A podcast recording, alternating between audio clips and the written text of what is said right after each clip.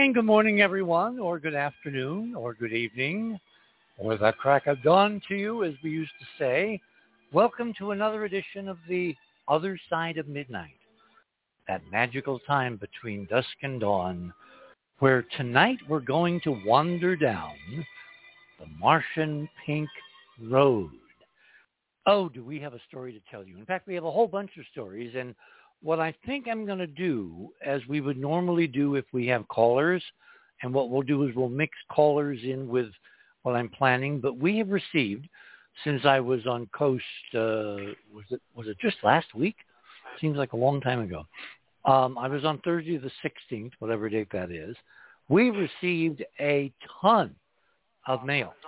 And I don't mean the kind in the old-fashioned U.S. post bags. I mean the electronic kind and I frankly have not had a chance to do more than kind of skim uh, some of them, and they they're fascinating responses. It's amazing what people unfettered by you know corporate ties, contracts, government non-disclosures, whatever is keeping the NASA folks all super super silent on the most astonishing discovery in the you know discovery in the history of humankind that doesn't apply to our listeners. And we have a lot of new people who, of course, have come over from uh, hearing me with George the other night. And there, of course, is that very strange kind of background story that, frankly, I still haven't quite got an answer to. Um, why were we suddenly kicked off the air for 19.5 minutes on the largest clear channel radio station in the California area, Southern California, uh, KFI. 19.5 minutes. Now, how do I know that? Because I had two reputable observers who both independently said, well, it was a little short of 20 minutes. I mean, come on. Come on. What I have not been able to find out is who did it and why and who was the message because I think, you know, it was Barry McLuhan-esque the medium is the message. Well, somebody cut off one of our key, and I say our because I was on the Premier Network that night, our affiliates for 19.5 minutes in LA. Now, I have some suspicions, but um, they are only that. I have zero evidence, and I've I've kind of tried, and I so far have no firm answers. But the gestalt, the trend curve of where things are going, are that some folks inside, I think, are getting nervous. Why would they be getting nervous?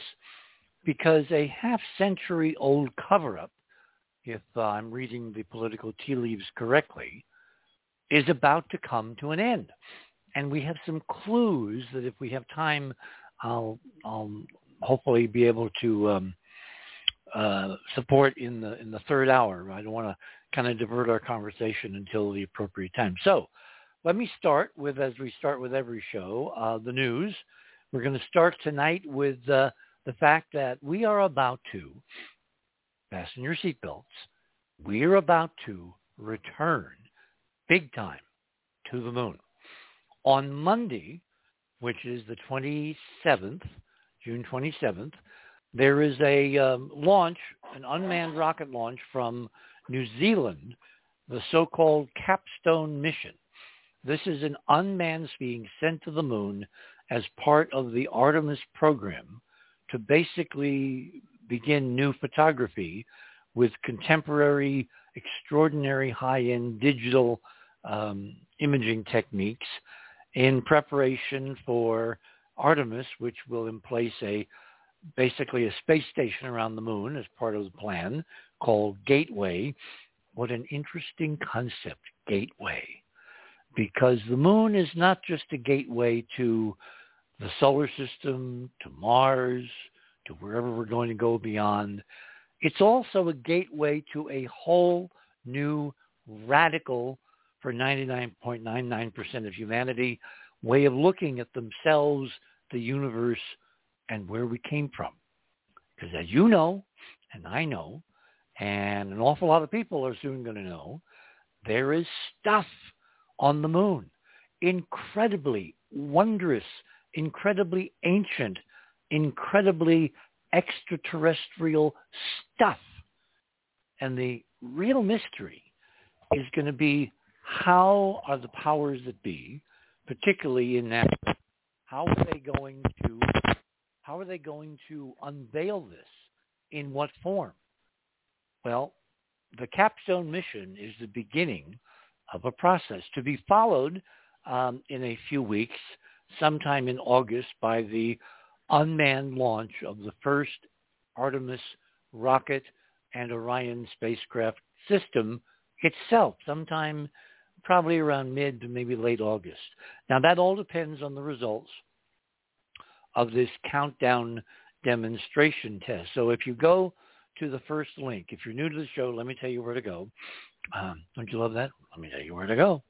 Um, you go to the other side of midnight.com. That's our website.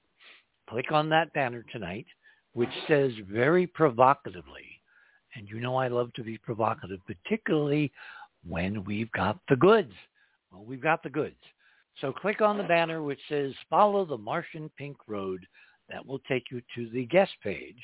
And right under that banner on the guest page, you will see a um, item which says uh, Fast Links. My name, Ron Gerbron, um, Keith Morgan, and Ruggiero, all the way from uh, the sunny Isle of England this morning. It's a little bit early there, so he's going to be joining us in the second hour. Anyway, click on that link. Click on my name. That will take you to the uh, radio with pictures items in my section of the guest page tonight. So item number one is this link directly to the Artemis blog on the NASA headquarters website. And item number two, as we've been doing now ever since last Christmas, we are about to be regaled by the most breathtaking, amazing, literally never before seen images from the extraordinary and extraordinarily successful so far Webb tonight in a halo orbit about a million miles behind the Earth away from the sun. They are still conditioning and uh, cataloging the status of the various instruments. There's a very interesting background piece there on the website. Um, Webb's near spec acquires multiple targets. This is uh, one of the very complex instruments on, on board. And if you click on that, you'll find explanation of all they're doing in as much technical detail as you want to drill down. So be my guest. Item number three. Now, we were not on the air last night, obviously, or early this morning, obviously. But if you look at item number three, right now in the sky, if you get up uh, really early in the northern hemisphere, um, primarily in the northern hemisphere, or if you're listening to our show, you just hang around and stay up really late. If you're on the East Coast, it'll be ending 3 a.m. Well, around 3.30, 4 o'clock, uh, you want to look to the east, um, and there are going to be this extraordinary array of planets, all in order from the sun. Mercury, Venus, um, Uranus inter, inter, intervenes there. Then Mars, Jupiter, Neptune, and Saturn.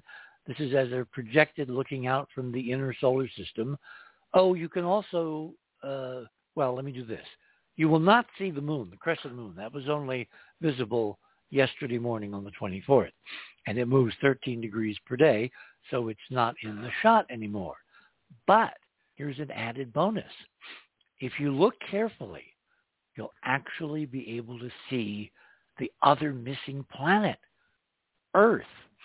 And of course, when we open the lines on the third hour, you're going to tell me, come on, Hoagland, you can't see Earth by looking at the sky. Well, actually, mm, you can, like that great line in Independence Day. Well, Mr. President, not exactly. So we'll leave it to the listener to figure it out, and whoever comes up with the right answer in the third hour, we will put you on the air. Item number four. We are undergoing an extraordinary societal revolution. I mean, I don't know whether you've noticed, but everything is hitting the brick wall at once. And the most shocking and the most, um, shall we say, penetrating and all-encompassing of these paradigm shift, cataclysmic developments, well, the Supreme Court yesterday overturning Roe versus Wade. Now, I'm not going to get into a whole abortion and you know conversation, and I frankly, except in the context I'm about to bring up, may never do it because it isn't really tailor-made for the for the uh, uh, interests of most of the listeners of this show. However, since about half of them, and our numbers are very good, are women, they're obviously really interested. So let me lay uh, briefly, and we'll, we will expand on it when we have her back on in the next couple of weeks. Uh, Georgia Lambert and I talked this afternoon. You know who Georgia is. She's our kind of resident metaphysician. She worked with uh, Manly Hall in Los Angeles at the Institute for over 10 years. And she, you know, has a client list that will not quit. And she has some very interesting perspectives on a whole variety of, of uh, subjects that our research has kind of opened the door Hmm. Did you like that? Open the door. Remember the door on Mars that we talked about last week? Anyway, so we were talking this afternoon, and she laid a really amazing idea on me. She said, what if, given the constraints of the Congress, of the House, the Senate, the filibuster, the extreme limitations of the executive in doing anything really by executive order, the fact that this is now all reverting to the states, that there were something like 19 states that either have or are about to pass what they call trigger laws, where they make it impossible for a woman or even a young girl who is raped or otherwise, you know, brutally attacked uh, to get any kind of help, um, even under risk of death. You know, rape, incest, oh, that doesn't matter. Anyway, so Georgia came up with a really intriguing idea. I don't know whether everybody is aware of this. I was, but then I was pursuing this some years ago in a totally different context. But we are surrounded in the United States within the borders of the United States with, and I don't know the number offhand, X number of sovereign independent nations, the Indian nations. That's why we have treaties, government to government, between the United States and the Sioux or the Delaware or the Navajo or the Hopi or whatever because they are, as per treaty agreements in the 18th and 19th centuries, they are literally nations within the border of this nation. So they, they enjoy, if that's an appropriate term, a legally independent sovereign status within the boundaries of the United States of America. So Georgia's idea, and I had looked at this earlier many, many years ago as a way of creating and bringing forth some of these forbidden technologies that the big guys in government and the deep state have been relentlessly and ruthlessly suppressing for the last, you know, 50, 60, 70 years her idea was, what if this administration were to, I'm going to use a term here that's kind of appropriate, open hailing frequencies on behalf of women who have now been disenfranchised. Half of the American citizenry has been disenfranchised and no longer are free citizens of the United States. Half of us.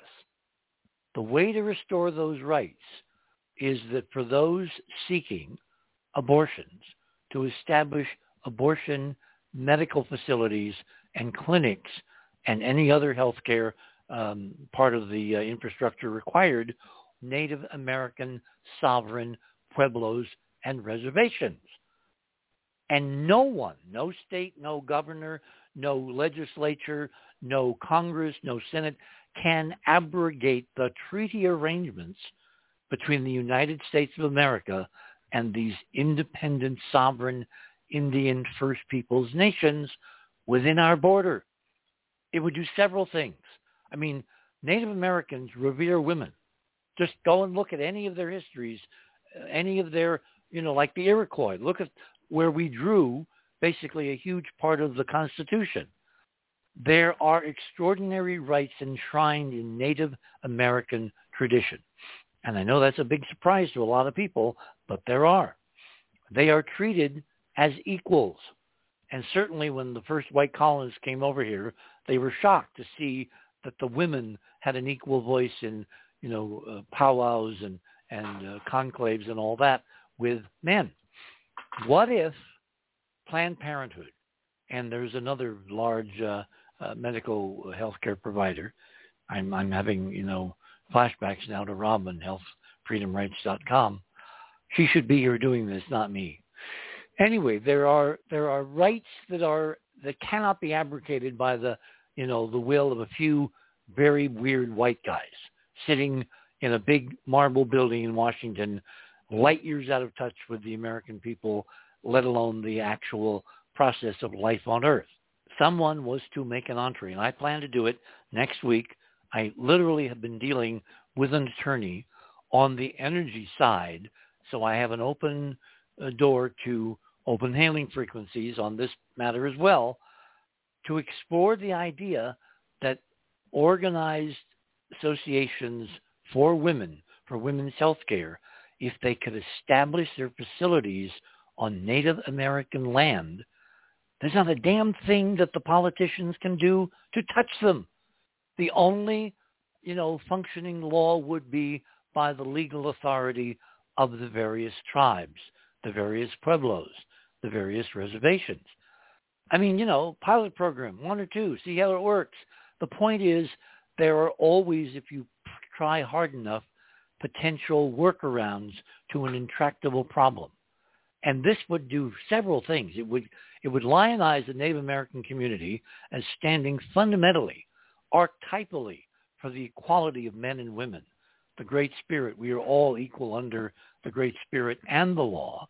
And number two, it could provide an extraordinary and desperately needed source of income for the local tribes and the local Native American governments and not gambling, but something that basically was life affirming and, and appreciated the fact that women are one half of the human species and deserve sovereignty over there. Um, we will get back to this. I'll kind of give you an update as uh, as I, my kind of exploration of this idea unfolds. But to me, it's a brilliant, genius level concept.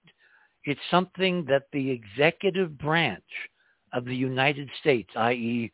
this administration, i.e. the president, can initiate without one word further from Congress because of the existing law, of existing treaties. It's basically a diplomatic mission. You know, we have diplom- diplomats now returned to, you know, Kiev. We've got diplomats even now in the Soviet Union slash Russia slash Putin's Russia. Why could we not open hailing frequencies with Native Americans when the United States of America is in such desperate trouble tonight. Item number five. Um, I was on Coast, as I said uh, a little while ago, last week, on the 16th.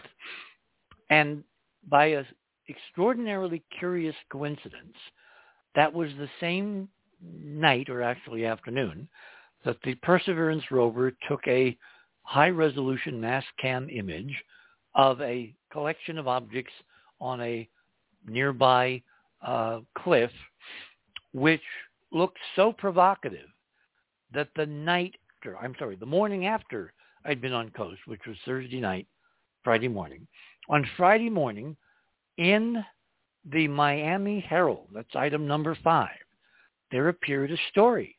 NASA discovers mysterious balanced rock on Mars, igniting debate over how it happened and everybody was off to the races. Well, the more we dug into this, and that's going to be a significant portion of tonight's show, the most extraordinary thing happened. We discovered that there is far more to that collection of objects on that knoll, a few feet away, a few, maybe 100, 200 feet away from the Perseverance rover, as you're going to see shortly, than just a, quote, balanced rock which it turns out is not a balanced rock. It's something even more. So definitely stay tuned for that. Item number six. As all of this ferment around um, the Pentagon establishing a formal office to investigate UAPs slash UFOs and the announcement of NASA suddenly deciding, oh, we want to get a piece of that action. So they're opening up a scientific review committee to look at case studies and uh, observations from satellites or wherever of UAPs slash UFOs. And the Russians chiming in, suddenly saying, well, our guys have seen UFOs. And then uh, uh, D- Dmitry Rogozin, who's the head of the Russian space program, coming out the other day and actually saying, well, we could just be kind of an experiment by aliens, like, you know, bacteria under a microscope. Well, Dmitry, that's very comforting.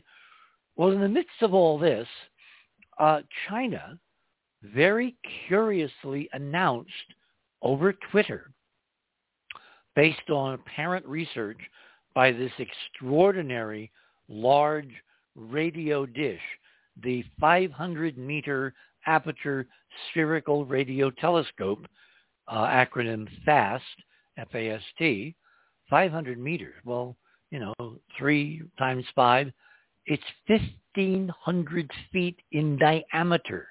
There's a picture of it there uh, at item number four. Anyway, while the Pentagon is talking about UFOs, meaning there's guys running around in spaceships, maybe, and the Russians are chiming in, and NASA says they want to uh, want to open a study of the phenomenon, totally separately, of course, and just coincidentally, but you know, it, it's kind of interesting, and we're uh, give me a break. Suddenly, out of nowhere, the Chinese say this. The FAST Chinese radio telescope has found several possible technical traces and suspected signals of extraterrestrial civilizations, said the research team from Beijing Normal University, which is further exploring the information. And we've gone looking, boy, have we gone looking, we could find nothing further. Now, what I said um, last week still holds. Don't you find it weird that suddenly Western governments are racing to embrace this UAP, maybe ET spacecraft running around in Earth's atmosphere slash UFO phenomenon. And out of the blue, China, which of course is one of the three major governments, well, maybe four, if you count the EU, on planet Earth right now, it says, oh, it's found signals from extraterrestrial civilizations maybe, and nobody says a word. I mean, Washington is totally tied up in the hearings. And then this week, on Friday, yesterday, suddenly it got totally tied up with another incredible news story, um, the Supreme Court overturning of Roe. And there's all the usual stuff going on all over the world. Oh yeah, there's that thing going on in Ukraine and Putin threatening more nuclear attacks and World War III. In other words, we've kind of got our plate full.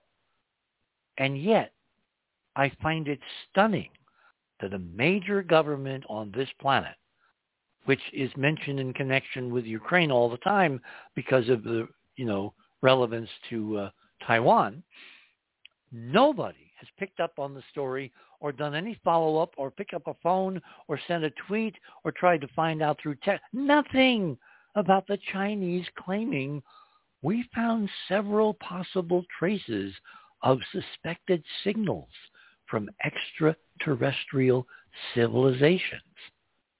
I mean, come on. So what I have done is to give one of our stalwart crewmen a um, a, a mission. I basically asked Robert Morningstar, who amongst all of us is fluent in, I believe it's Mandarin, which is the predominant uh, uh, variant language of China. And so he has been combing through Weibo and other obscure Chinese internet links to find, as Paul Harvey would say, the rest of the story. And um, if he has something to contribute, we're going to bring him on a little later in the show. I also would like him to be part of what I call a, a jury, meaning that we're going to talk about some of these images and I'm going to ask with no background to look at them and render his opinion. Now, next week, um, Tim uh, Saunders, remember our marine uh, nautical architect, is going to be with us. He hasn't been on the other side uh, of midnight for a very long time. He's very busy building a very large yacht for some, I don't know, mega millionaire. That's the folks that can afford them, and you go where the work is. So he's really been flat out, but he will have had time in the next week to take some of the data that we're going to talk about tonight, put it into a numerical, three-dimensional, trigonometric calculating program which can derive not only accurate distances, but scale, size, dimension, and the 3D nature of the objects that we're going to be discussing, which are on Mars and I believe firmly are artificial, but the computer will help us find out. That will all be next Saturday evening or morning, depending upon where you are. And we're also going to be joined, I believe, by a surprise and very welcome guest. I, I can't quite promise who that's going to be yet. We're working on the details, but um, I will obviously let you know in time to make appropriate arrangements. Okay, with that as for play, how do you like that for mixing our metaphors? We're going to talk tonight about the Pink Martian Road. I mean, I cannot count up how many years I have been doing this and proffering image after image after official image to people who, you know, should be able to look at it and know what they're looking at. And the reaction inevitably is interest and curiosity until they find out where it is. And then almost to a person, they turn around and run at Warp 9. This happened just the other night. Remember how uh, Andrew was telling the story, I think a couple weeks ago, how at my suggestion he find an architect. He said, you know, suddenly he said, I kind of realized that I knew one who's the father of one of the sons that plays on the same baseball team that he plays on, his son plays on. So he went to the architect during, you know, whatever inning while the kids are on the field, and he's sharing on his uh, smartphone the images of the infamous now door on Mars. And he said, what do you think that is? And they zoom around and zoom in and zoom out, and the architect says, well, it's a door. And then Andrew says, well, would you like to know where it is? And the guy says, well, yeah, sure. Where? Mars. The guy gets up. The guy leaves. And they've never spoken again. Tonight, the impact of walking through the Martian door down the pink Martian highway. You're on the other side of midnight. My name is Richard C. Hoagland. We shall return.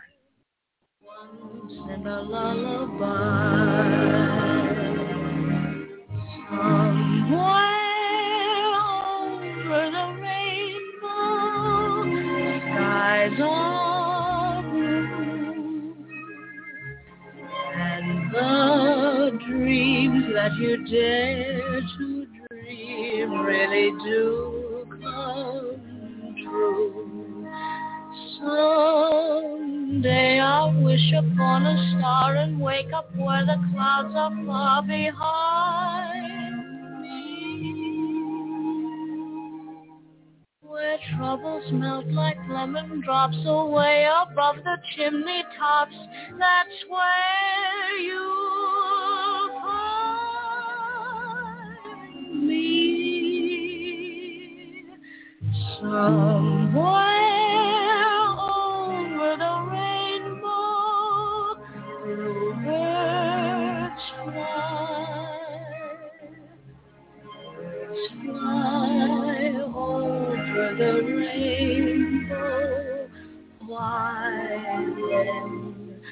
Oh, why can't I?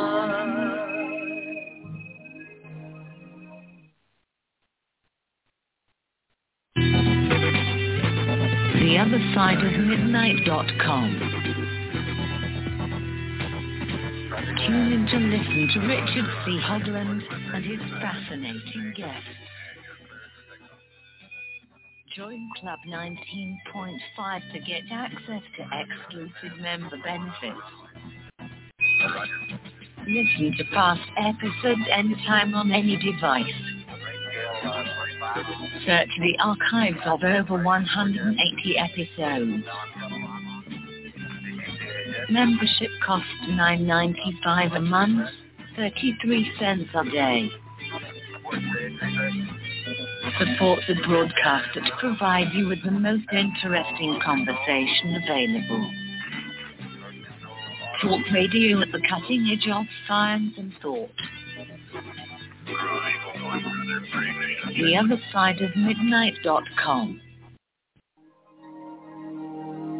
If happy little bluebirds fly beyond the rainbow, why, oh, why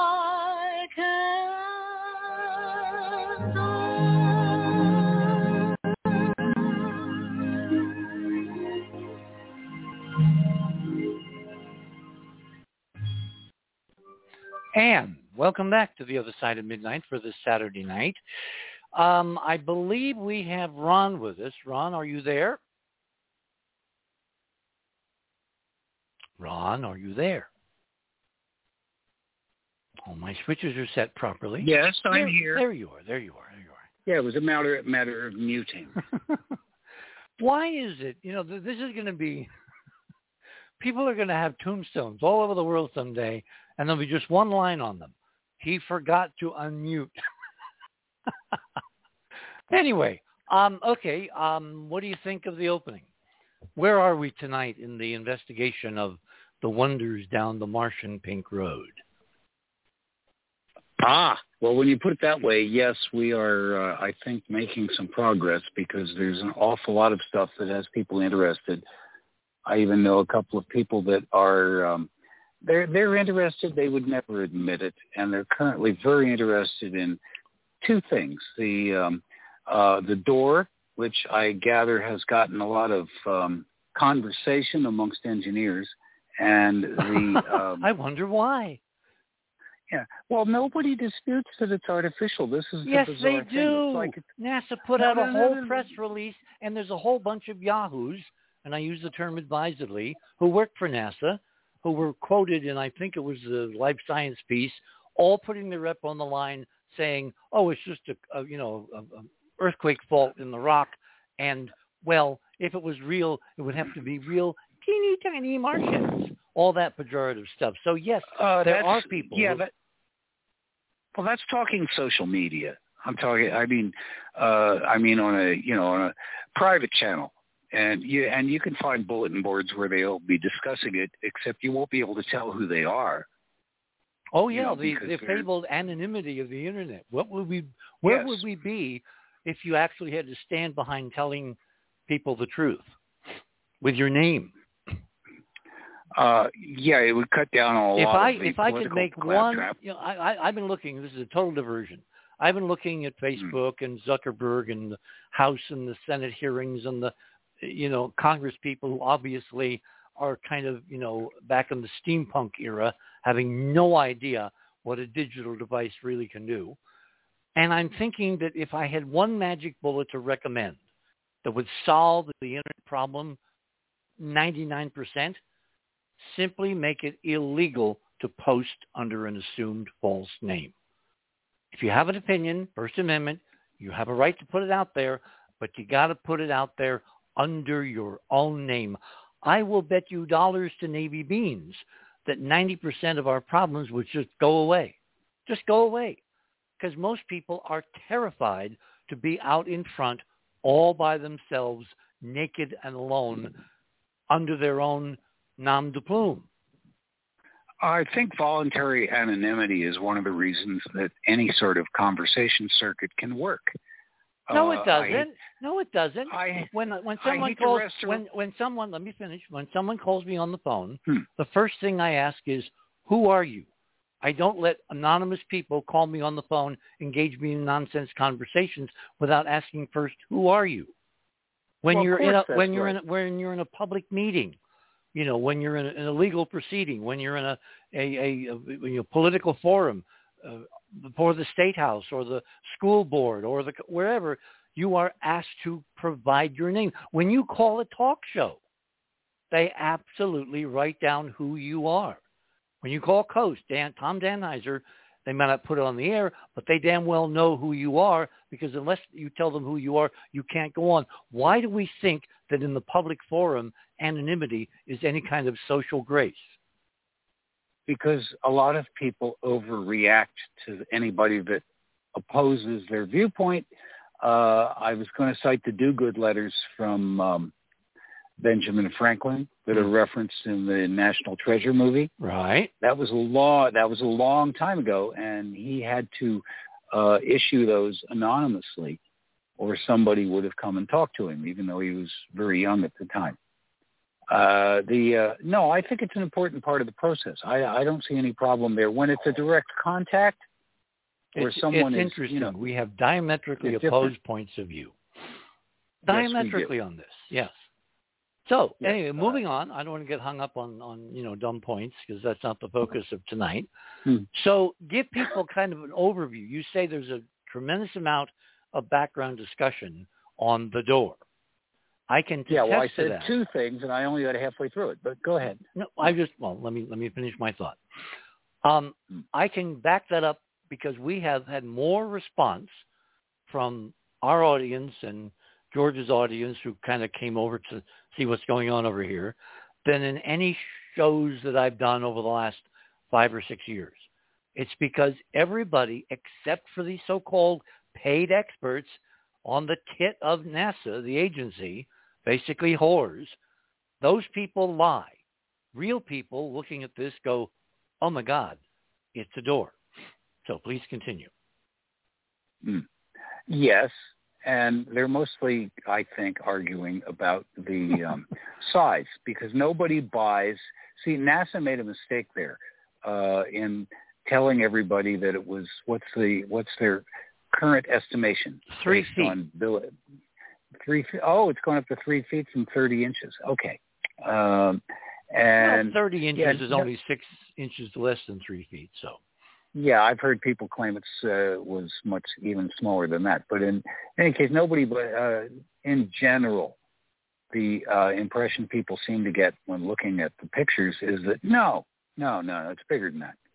Uh, and it's not just, I think, wishful thinking. They're not expecting it to be a huge opening from from which can um, disgorge a huge ogre carrying a, uh knobby club. or Darth Vader's can- hordes of stormtroopers. Yeah, I think they'd have a nicer door. But this one still looks like something out of the Valley Okay, let me Kings. stop you there. Uh, are are you participating even anonymously in any of these discussions? Uh, well, Chris, I wouldn't tell you the truth if I was, but no, So you're I'm not. just I, I, I, I spend no time on social media except to peruse it once in a while. I hardly ever post anything. I've posted a, okay. I posted It- a tweet like nine it- times it ever, and they It was it was not a, was not a leading question. Because No, if, if if you are a lurker and you're not interfering in the experiment, you know Heisenberg that kind of thing, then you Mhm. can report faithfully the ebb and flow of these conversations. Why is everybody so hung up, as I asked last week, on the damn size of the door? Why is a certain size criteria, oh, it's got to be artificial, but it's smaller than that, with all the accoutrements, all the geometry, all the obvious architectural, oh no, that's got to be natural, because we know that intelligent beings, i.e. humans, come in a standard size. Where did that incredible erroneous assumption creep in? Well, I think you're I think you're uh, forgetting a, an important factor. Uh, NASA posted the picture, and looking at the raw images, uh, yeah, it's a little square thing, you know, more or less square. That's uh, it's not clear. It's all, but any of the enhancements, and it's not like it's a it's not like it's difficult to do. I, has NASA actually posted any sizable enlargements of it? I don't think so. Are you kidding? Yeah, so no. yeah, that's they want this to go because- away as I look. The only reason that we're suddenly getting color images again from Curiosity, which you can speak to with great authority. I mean, for years, folks, they've been palming off stupid black and white, Bayer filtered images that nobody but an expert could love. And suddenly, after the door controversy, there's color coming from the Curiosity rover again. Right, Ron? Uh, yes, and uh, that's something I noticed just the other day. That subsequent to that uh, that tempestuous event last week, when uh, you lost 19 and a half minutes of your show for the only the first airing, it was there in the rebroadcast and the and the repeat that happens the next day. Uh, somebody was fooling around, but it's it does happen. I tried to tell you that. I swear to you. And if you want to take calls, and callers from radio stations, you'll find out that stuff happens. It can happen for good reasons, bad reasons, sinister government Okay, plots, you're- you're talking about- tripped. You, you, just for people who may not be, you know, following what's Yeah. going on, they join us late. You're talking about my appearance on Coast last week, and then simultaneously KFI, the big, you know, what they call it, the blowtorch station in L.A., uh, clear channel, 50,000 watts. It can be heard all over the world if the ionosphere is just right. Somebody turned it off for 19.5 minutes, and I've been saying it's incredibly suspicious. Ron is saying, oh, you don't know how incredibly dumb radio station people can be these days. And so I tried to put it to the test. I sent It's out not dumb. I've tripped over wires in radio stations myself. Well, I- it can happen. I sent out a very innocent request to people Mhm. in the industry, highly placed in the industry.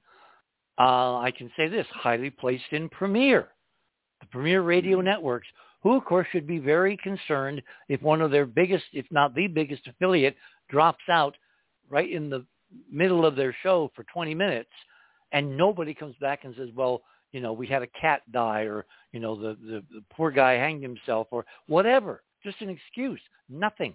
It can happen. Yeah. My point is Yes. I got zero response to my question. Yeah, Zero. I'm- Not even a courtesy of, oh, that, that happens every other week or, you know, I wouldn't worry about that. They had a, you know, cat fart in the middle of whatever. In other words, nothing.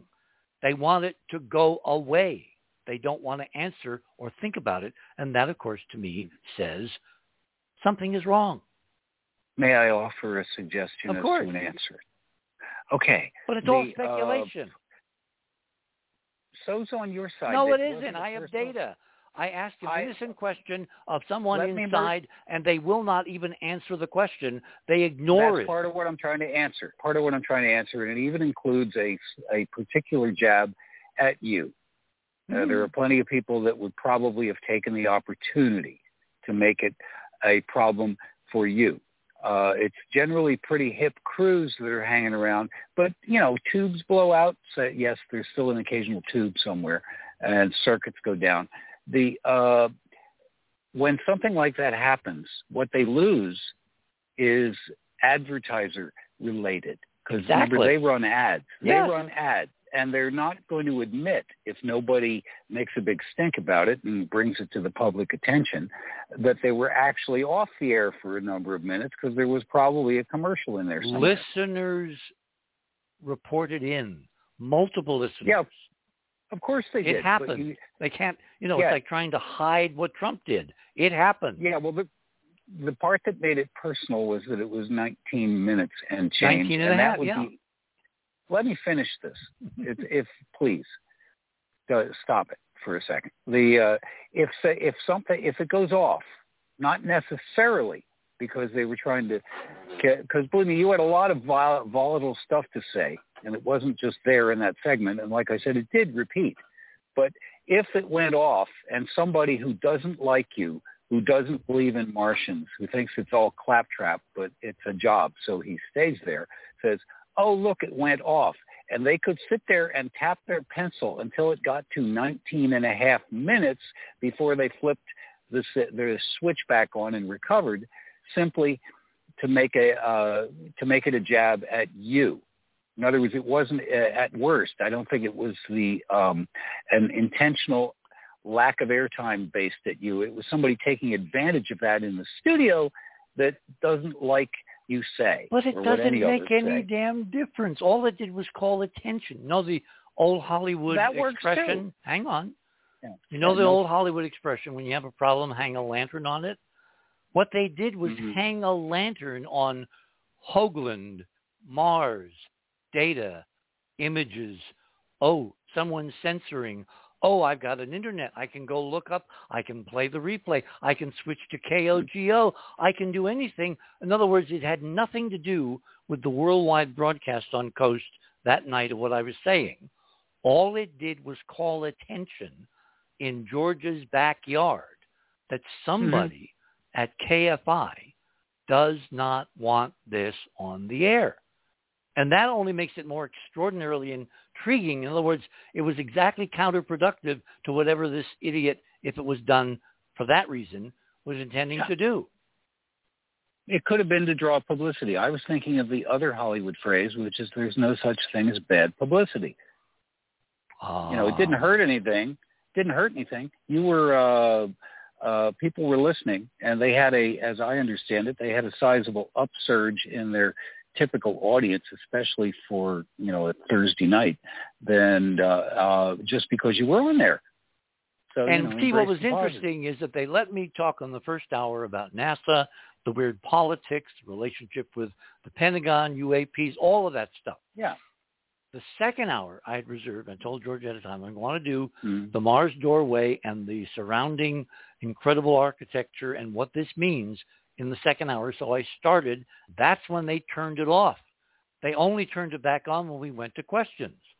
So it was obviously directed at the content, may have been directed at me, totally pointless because all it did was hang a lantern on it. And it's like, to, to me, it was weirdly reaffirming.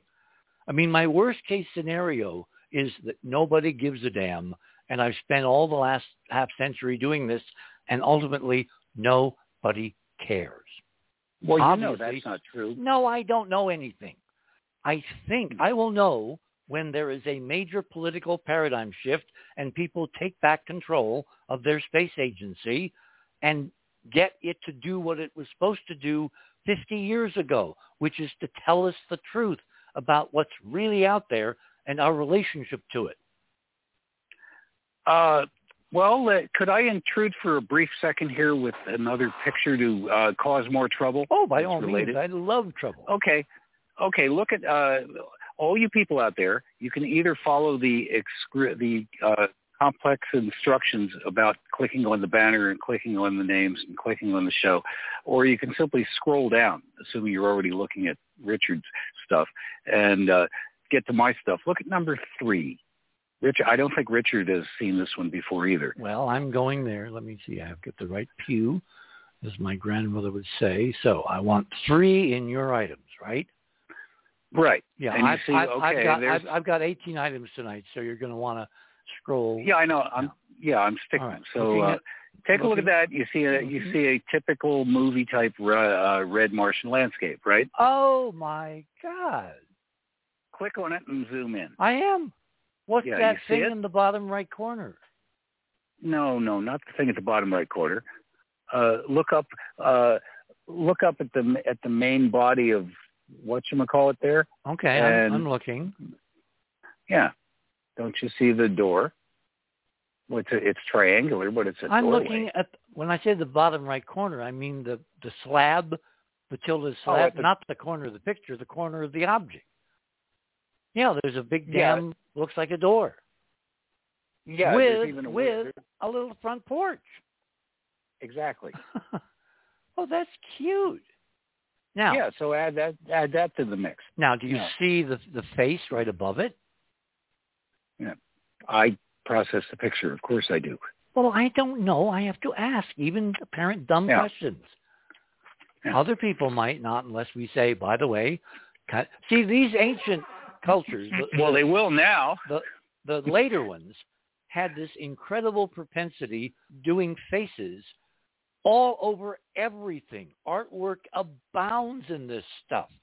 They chiseled yep. and, you know, chipped and scratched and, you know, rubbed and whatever they did, there are effigies and they're not just human. So it's not pareidolia. It is, mm-hmm. there's other guys up there, other species. The doorway seems to be a cornucopia of different species, all represented by statuary and effigies and um, what do they call um, friezes? Faience. Or faiences.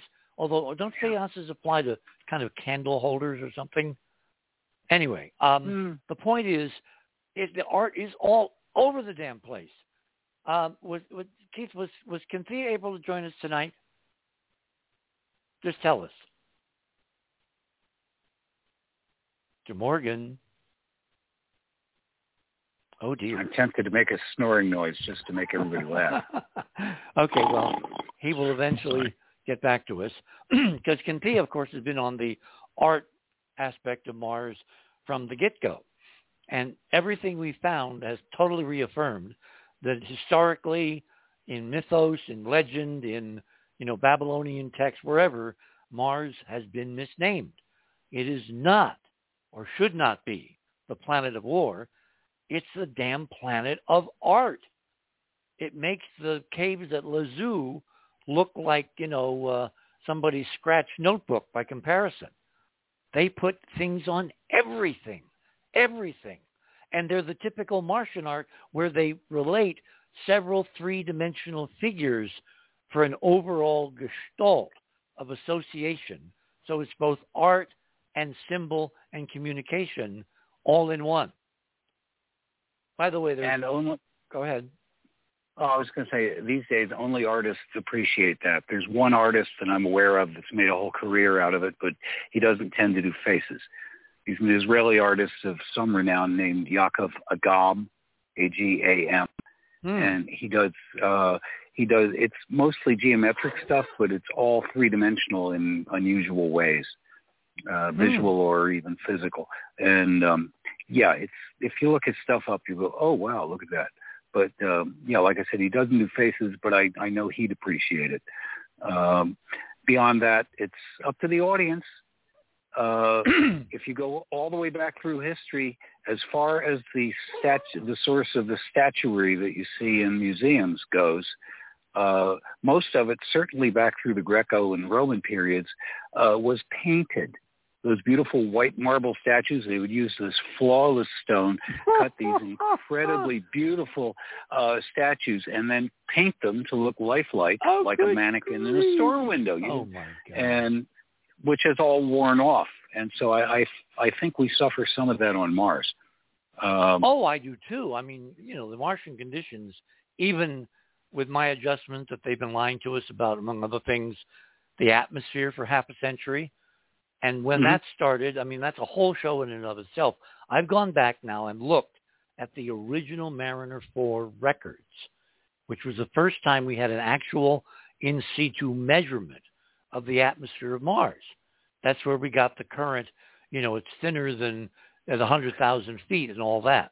And every ensuing mission has only, we've been told, well, it just added more data, you know, more decimal points to it's really, really, really super thin one one hundredth of the air that we're breathing tonight, uh, most of us anyway, and you would die instantly of asphyxiation if you walked outside your spacecraft uh, without a without a spacesuit or or a mask. Oh, and you'd also explode. So that's the kind of Martian environment, which again, we can prove scientifically they have been lying about. A whole damn planet lying, lying, lying for 50 years. And what I find dazzling and so perplexing is how all the scientists in the scientific community who can look at this the same way that we can and have to reach the same conclusion because it's just elemental physics, nobody's blown the whistle. I mean, is the corruption that deep that there's no honest planetologist out there or meteorologist or climatologist or a person who thinks synoptically about planets and atmospheres who takes a look at the imagery and the data and says, wait a minute, we got a problem, Houston. or in this case, Pasadena. Nobody. How does one enforce that incredibly rigorous going along with the party line? I mean, it's baffling to me. Look at how the whole the Trump thing is falling apart. All the in crowd can't wait to get in front of a microphone and a TV camera to blow the whistle. How come this is not happening inside NASA? This to paychecks. me is a non. But these guys also also have paychecks, and they'll never get another job if Trump spots them as an enemy. They'll wind up pushing nah. Pushing garbage somewhere because he uh, has actually, a very long actually, memory.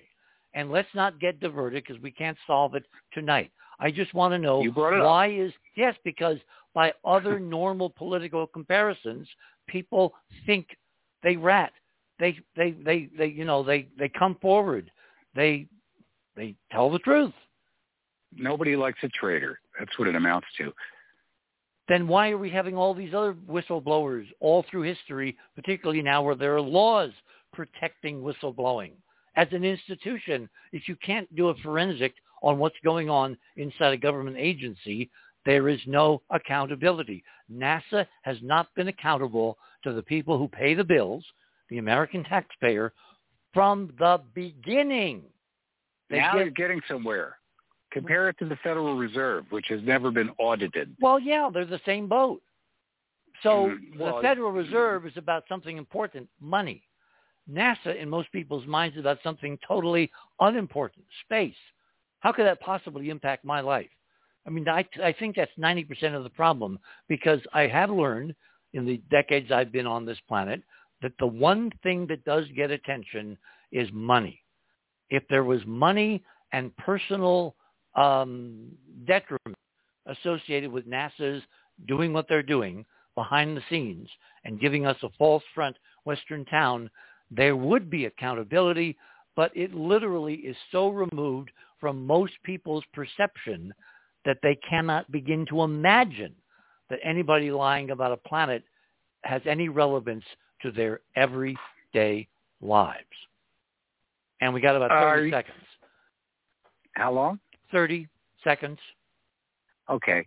Uh, think about this. Are you aware of the uh, fact that much of the stuff that is held secret has been farmed out from all available evidence to the private sector? Well, not the Perseverance mission, not these incredible well, no, not a specific mission, Yeah, but, but- everything they glean from it. Well, let me finish the, in a few seconds. Why? How much money is Lockheed Martin and everybody else making off of that? The amount of money that is uh, in that private research is staggering beyond belief.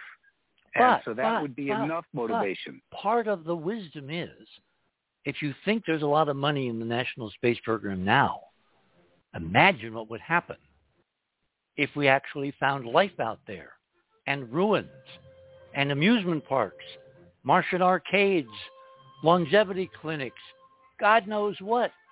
As someone said to me many years ago, but Dick, if this was real, it would be a gold card for NASA. Why would they turn it down? And that is the conundrum. You're on the other side of midnight on a Saturday night here in the land of enchantment where the rain, the monsoons are coming down.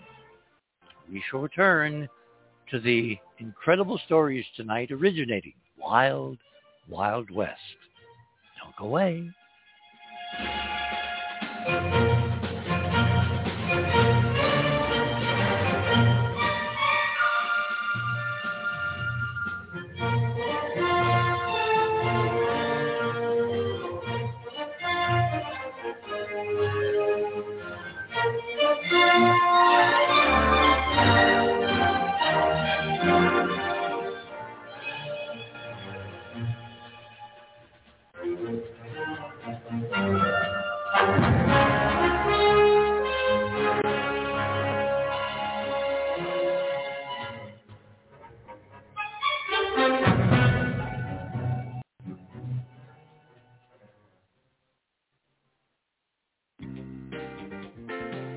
theothersideofmidnight.com.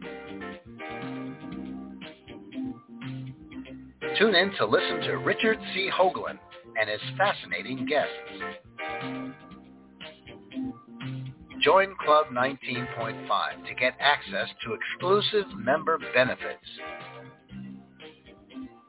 As a Club 19.5 member, you'll gain access to the rest of this show and all previous 350 episodes. Membership costs $9.95 a month, 33 cents a day. Support the broadcast that provides you with the most interesting conversation available. Talk radio at the cutting edge of science and thought. TheOtherSideOfMidnight.com.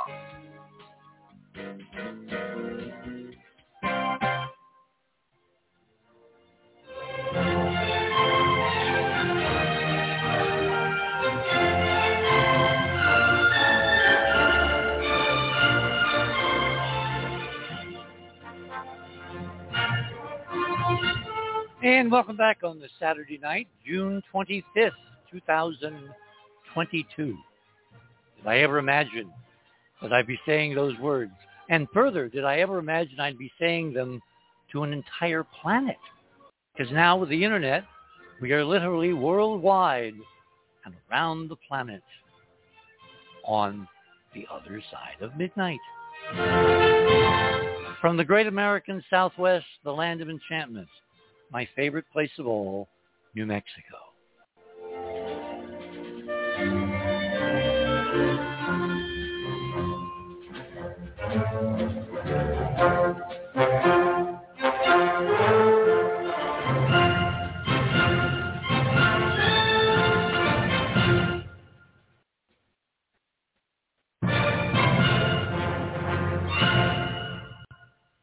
Okay, Ron, uh, why don't we go back to the data, if I can get the right screen up here. I want everyone to go to my number seven, okay? And you can follow along, right? When you first started looking at this so-called balanced rock, what were some of your impressions? Uh, mine? Yep. Uh, first one was it didn't look like a balanced rock because balance rocks always have the the relationship with the what you'd call the pedestal uh, is different than anything shown here. Uh, you know, in the ones that NASA released, and I said, why did they do that? You know, there, there's occasionally a there's a there's a curiosity picture that's got a uh, it's not round like that, but it's you know it's sort of uh, walnut shaped uh, thing sitting on top of a bluff, as they would call it, and, you know, there's no rationale for it sitting there, but it sits. There's room for this to sit, so why are they calling it a balance rock? It doesn't look like it's about to fall off. But you look at it closely and you can see that it's there's actually more to it that we can't quite see. They just took advantage of an image that was positioned, and I don't think they plotted it out. Uh, they said, oh, look here. This looks like a rock balanced on the tip of that other rock. But if you zoom in on it on any of the, I noticed there's several versions of it up tonight. Uh, the uh, you can see there's a little something down below it. I think that there were probably two of them, and the I don't know what that other one alongside with the caption on your. I I can't. No, that's the inset. Like, yeah, I said okay. It's a see what I did yeah, is well, I put it on large inset. I lightened it up so you can clearly see like a diamond, you know, and any guy out there that's given a, a ring to a gal, you know, they you work very hard for not only the diamond or the gemstone, but the setting, the mount. This so-called balanced rock, which is actually a broken off part of a cylinder, is on a hmm. tapered pedestal that appears to be jutting up from behind the tipped over monolith looking like it had been literally stolen from uh, you know uh, uh, Maria's Stonehenge, Stonehenge, and and flown to Mars. I mean, if that thing, if you found that at Stonehenge, you wouldn't think two things about it. It's obviously a dressed block. You don't get long, perfectly cut, tangular, massive monoliths in nature. You just don't. So it's shaped, it's dressed, it's been artificially worked, and it's tilted. In fact, both of them, that and the and the kind of pointed one right to the upper left of it with the rock hmm. or the balance thingy up between. To me, it looks like you've got two separate monolith-size things, and then you've got this cylindrical thing on a mount, tapered mount, sticking up, and it's probably on a pole that we can't see extending down to the ground, which is just at the very bottom of the image. And my thinking, given that my overall impression of this whole complex, which means we're going to want to go, I think, to another view.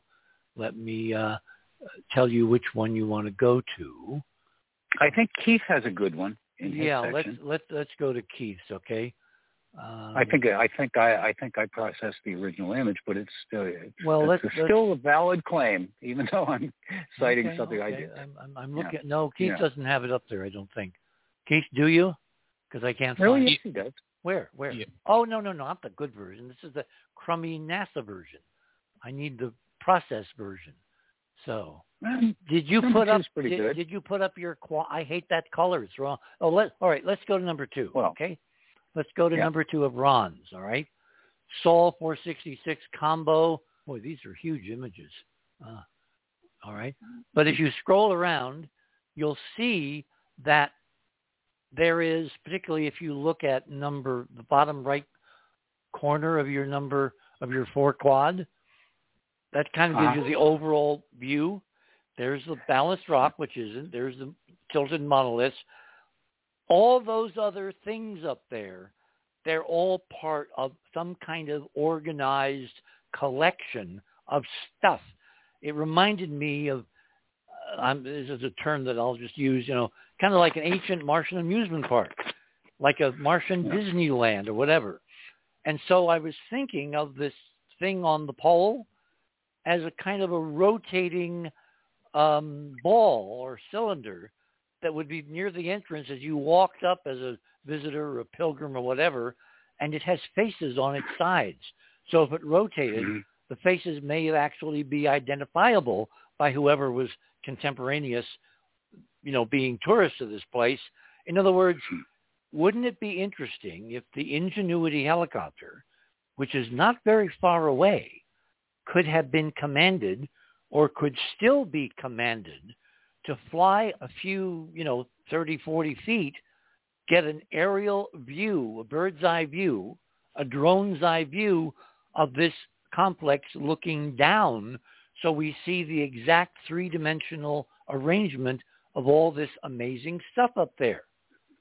And instead from NASA, on the subject of helicopters taking images of this, there is deafening silence. Uh, yeah, on that uh, four, on that quad that you're citing, the four panels there. The uh, just so everybody's clear, the upper uh, left is the raw image Yep. that has the image number on it, and everything else is, of course, from there. But they're uh, uh, they're all enhanced to various degrees. The lower right is yes, it's a little bland, but I did it that way so that more detail was available for the uh, uh, you know for the viewing. It's uh, eh, that's the hardest thing. There are the artwork and especially things like carvings can be so sophisticated and usually are that depending on the lighting, you'll see something a little different. So unless they're fairly light, which is usually what NASA goes for, even though their raw images can have other problems, uh, you'll see the maximum detail, but it's probably darker than that. You know, the um, uh, the the snake, which some people think is a dragon, some people think it's a Draco from the reptilian invaders, uh, and I, I, I'm Okay. fine with it. I'm fine with any of those, but it's I'm definitely more comfortable like with with dinosaur because we've we've got or din- dinosaur. we've got Uh, dinosaurs. can you guys hear me? yes. Uh, There you are, Keith. Hi. I stepped away for a bit. Um, yeah, Keith. I know Keith has some depth of thought about that particular panel. Y- when I when I first saw the balanced rock, I was like, nobody sees the snake head sticking out the side of the mouth. Yeah. And but then uh, I saw that it was an article somebody had also saw it uh, and saw it as a snakehead. But after actually looking at it really intensely, it looks like a bear or badger, more like a badger. And if you look at the overall, down below the head, there is a paw with claws on it. It's a big. Oh, I see what you're saying. Yeah, the, I don't know. Yeah, I think I still think it's a dragon. Those look like little wings, to, Yeah, well- just to the just to the right of the face. Well, it's, it's, it's just like what showed up in, in Utah. People went in to look at the Mhm. monolith that was there, Right. and nobody saw the puma head sticking out the side of the freaking wall. Mm. And then on the right side, there was something I couldn't make out what it was, but there was this nice little S curve that, like I said, that doesn't look natural. And then when I saw a shot that looked down into that little valley, that on the r- left, the right side was this huge cat head. We're talking about Earth now in Utah, right? Right, Okay. good. because this stuff is standing right in front of us, right here on this planet. Well, John Womack and and dismiss y- it. John Womack, you and I have been discussing for some time that right here on Earth, there appears to be counterparts of some of this exquisite artistry, geoglyphs on the rocks, art on the mesas, art on the whatever, and no one has recognized it for two reasons. One, nobody in the right mind has been looking for, this stuff ever. And two, erosion on Earth is so vicious and rapid and permanent that anything beyond a few thousand years is kind of hopelessly blended into the background unless you kind of know what, what, what you're looking at. And I think that if the stuff on Mars that we're seeing as art, as created dioramas and, you know, uh, like, you know, Martian Disneyland, whatever, if that's real and it's, it's, it's, uh, was done by the last high culture on Mars and then they had to come here, then potentially the two sets of effigies in the rocks, the effigies in the landscape, the geoglyphs that Keith Laney's talked about forever and ever that he sees in the MRO imagery, and we're seeing now all over in the surface rover imagery, and Keith and I saw instantly when the, when the so-called monolith in Utah first became, you know, uh, news, and we're looking at the whole damn canyon walls and going, wait a minute, what about all that stuff? In fact, we're going to have Scott Wolter on in a couple of weeks. You know who he is, the host of uh, America Unearthed. He's going to be back on, and we're going to be able to run by him for the first time comparisons between what we see on Earth in the way of this mega geoglyphic art and what we're seeing on Mars. And we're going to get an honest opinion from a professional, Scott Wolter, right here on the other side of midnight. So I think that's going to be um, two Saturdays from now, I think. Um, I will let you know next week. But I think that's roughly when we're planning to do this, two Saturdays from now. Anyway, so back to you, Keith. So when you looked at this, you saw all the other stuff up there that the Miami Herald didn't talk about, or now. Yeah.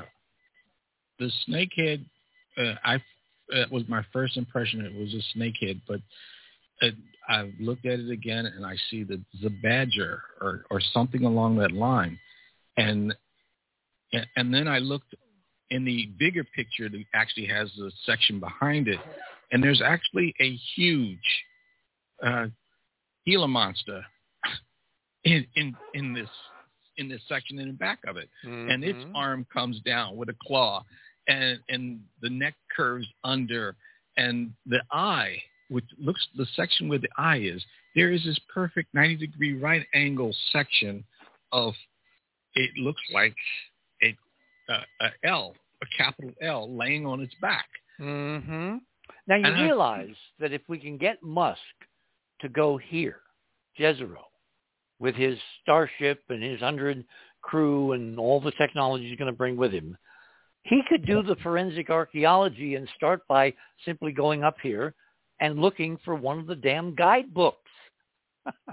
now, of course, we have to translate from the original High Martian, or maybe we wouldn't. I mean, this opens up such a can of worms because if we're right, if our model is correct, that we're looking at our great, great, great, great grandmothers and they ported all this stuff over from Mars when they had to leave to Earth, then we may have a code key to the language in which this was originally written, I, be it Mayan, or Egyptian or Aramaic or maybe Sanskrit or something that uh, we haven't unearthed yet. The point is, once you establish a potential terrestrial connection, there's no limit to what we can find out both about what occurred on Mars and in my model, what probably occurred here on Earth. I could add a little craziness to this. Oh, by all means. I love craziness. Are, since a lot of people are still looking at the uh, that four uh, panel, I kind of like the format. It makes it yeah, easier it on the viewer, and it's a lot easier on the person putting the um, stuff up. Like in this case, Keith. The lower on the lower left, that's obviously an enhanced one, and the uh, see the two pointy things in the middle. Yes, uh, yes, that, yes. That that looks to me, and I have a reason for specifics here. Uh, looks like a little hedgehog. The reason it looks like a little hedgehog to me is that I happen to have just a foot and a half away from me. It's a keepsake from many many years ago from an old girlfriend that is a little stifle uh, stuffed animal, and it's about you know what five inches high, and it's a little hedgehog. And except for it being spiny, and this isn't, the resemblance is uncanny. So that's what that's why it caught my eye. It looks just like Ecclesiastes. This little stuffed hedgehog. Um, the uh, but it goes. But what what else do you get? Uh, you get it very, up very close to something on the right, and if you look at it, there's a bit of a face there. You see the nose, you see the mouth, possibly with a mustache above it, and it's like they're about to kiss. I mean, it's like somebody picking up their pet to give it a buzz. And the, the squareness above it is like the headdress of an Orthodox um, Roman Catholic, you know, like Eastern branch. They wear those square hat mm. kind of headdress uh, hoods things. And so there's there's all sorts of possibilities about this. And I oh a tiny little tidbit about the so-called balance rock. If you look at it closely on the right side, it it appears that it is indeed flat, and there's a darkness there that indicates it's possibly hollow. So it's you know it's like a cup or something in shape. And it could also be one of those death stalks that uh, from the H.G. Wells novel about the Martians you know, the um, that was made into a radio show that supposedly scared people, and then a movie or two. You know, the uh, it looks just like they're one of their death ray things. So maybe that's what that is, the death ray to catch anybody that gets into the amusement park paying the fare. I don't know, but uh, you know, there's always other layers to this. You mean if you, you didn't know. if you didn't buy a ticket, they literally zapped you with a ray from that thing. yeah, that's what happened. That's what happened to the Martians. Their economy collapsed. Nobody could afford to pay to go to the park anymore, and so the automated defense mechanisms vaporized all of, uh, all of their population. Uh, and someone the, just uh, tuning in is going to say, "Okay, Hoagland's really lost it tonight." Okay, let well, me let, you tuned in. let me be. It can happen. It could Okay, happen. go ahead. Yeah, anything can happen. Okay. What's so, so interesting to me is that this whole idea that Mars is a kind of an art-based Rorschach test is another interesting filter for what I think is one of the most provocative and exciting possibilities. Because I've been obviously since Robin died, I've been very, you know, gripped to the idea of death. Why, why do we die? Why do we have to keel over at, you know, 70, 80, 90, whatever, and you know, why can't we live like some cells from I forget who that uh, famous Mary was whose cells are still alive in a petri dish, you know, almost a century after they were collected. What is it about life in 3D that condemns us to, you know, a very fast and uh, brief trip? And is that ordained? So I've been thinking a lot of very, you know, non-scientific thoughts. And I've really been trying to come at this from the physics perspective, which is if our three-dimensional existence is really bounded by a four-dimensional and higher reality, and there are ways to communicate between these dimensions, then are we really here? Is it possible that life, certainly consciousness on Earth, as I've discussed countless times with Georgia and many others on the show, that we are a, a projection of consciousness from a higher dimension into this dimension, and these forms, these vessels, these vehicles that we walk around in and use, you know, bodies, are just, you know, kind of like discardable thingies in some kind of VR uh, experiment.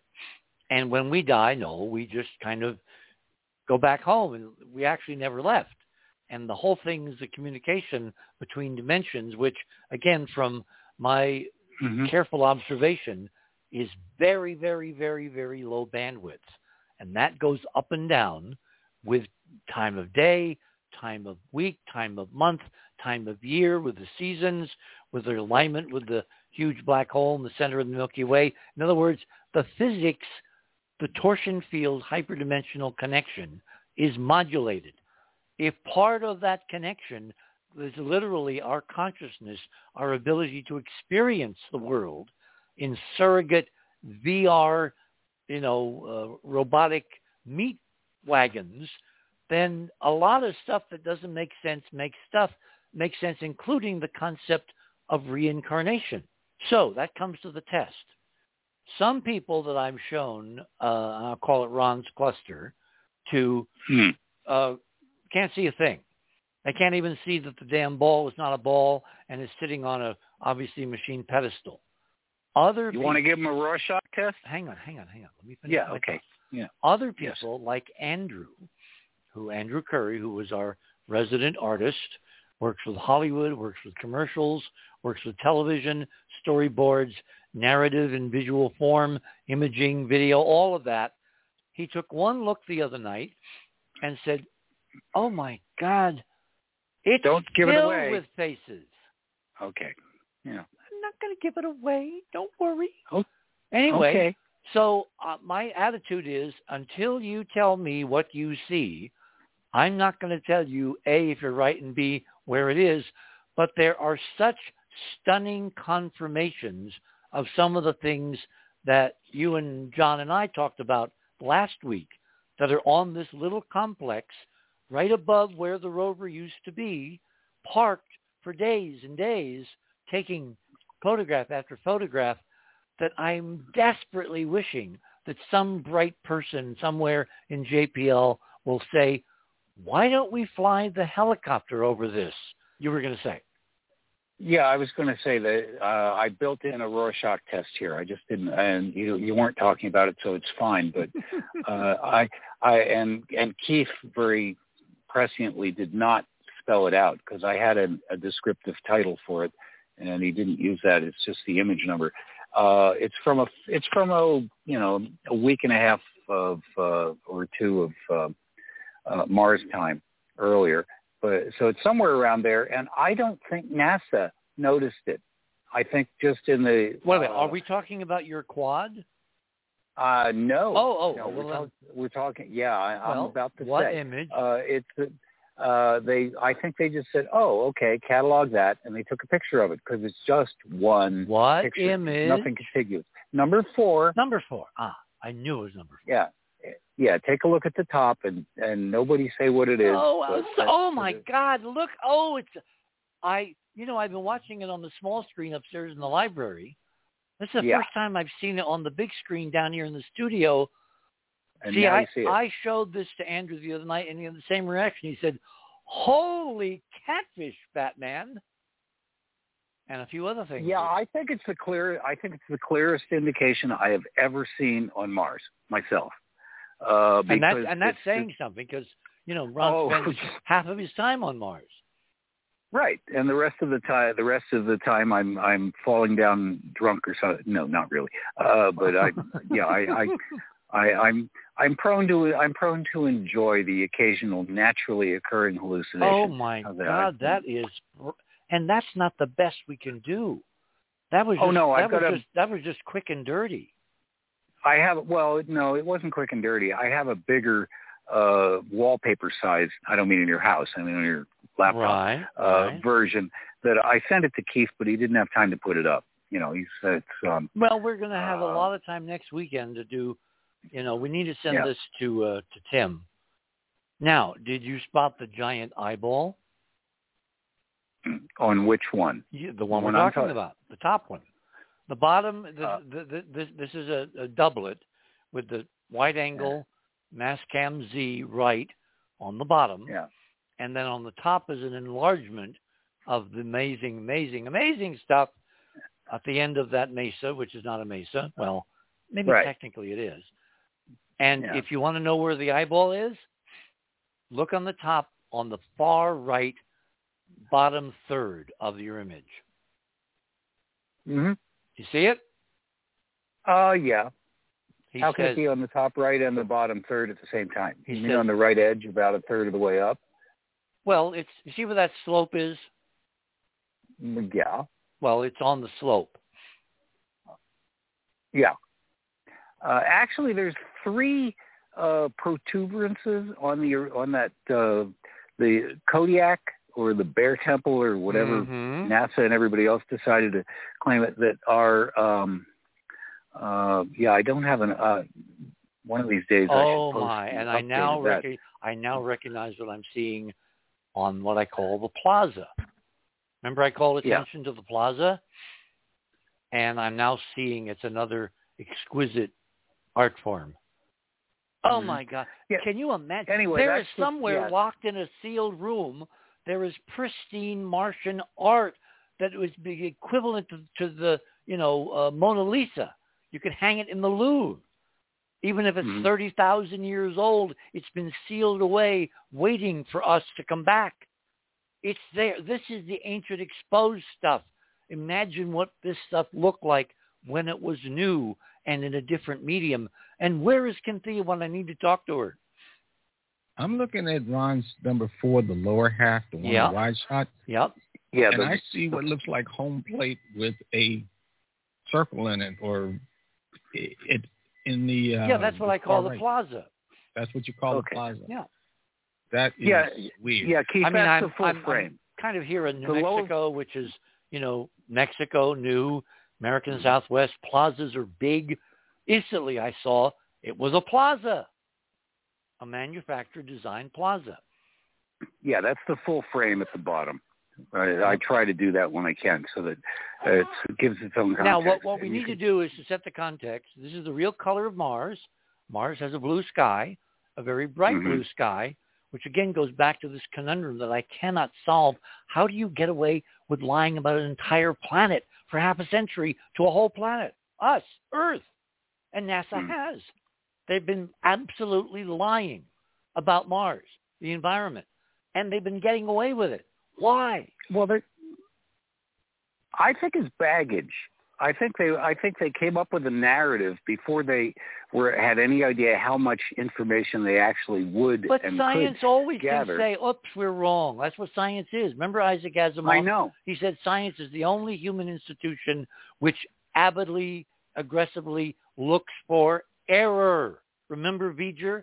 Hmm. Error, error, error. Yeah. And tries to get rid of it by correcting it with new, better information. NASA has been stuck for half a century on this absurd view of Mars, which bears no relation to the real physics of the place. As anybody out there, all over the world listening to us tonight, can verify for themselves. Yeah, and the funny thing is that uh, Hollywood and uh, other such fictional outlets uh, has portrayed it fairly accurately most of the time. I mean, in the Martian movie, which is not perfect, but the only thing that's really wrong in the visuals is the sky. They have that uh, impossibly uh, butterscotch sky everywhere, and if they had if they had simply broken ranks and given us a blue sky, Why, why does that remind me of an old Western song? Oh, buttermilk sky, oh, butterscotch sky. sorry, sorry. Boy, that must be an old song. Never heard that one. Uh, I just I'm made it up. oh, okay. Uh, oh, good. I feel better. But see, the reason I mentioned the Martian movie is that they shot that. You know, it, it was not just CGI. They did a lot of shooting in places like Jordan, I think, and so they have lovely blue skies. Wait a minute, are you talking instead- about the famous John Carter Disney planned No, mega we'll get- flop? We'll get to that. Okay. And uh, the uh, no, the one with Matt Damon. Oh, uh, oh, the one I haven't seen. And the No, reason yeah, I haven't yeah, seen but- it is because the plot line is so incredibly boring. Like, who the hell cares? Yeah, we Oh, actually didn't buy the break here. Yeah, I'm. Kind I'm, of, I'm, whoops, I'm, whoops, whoops. I'll stop.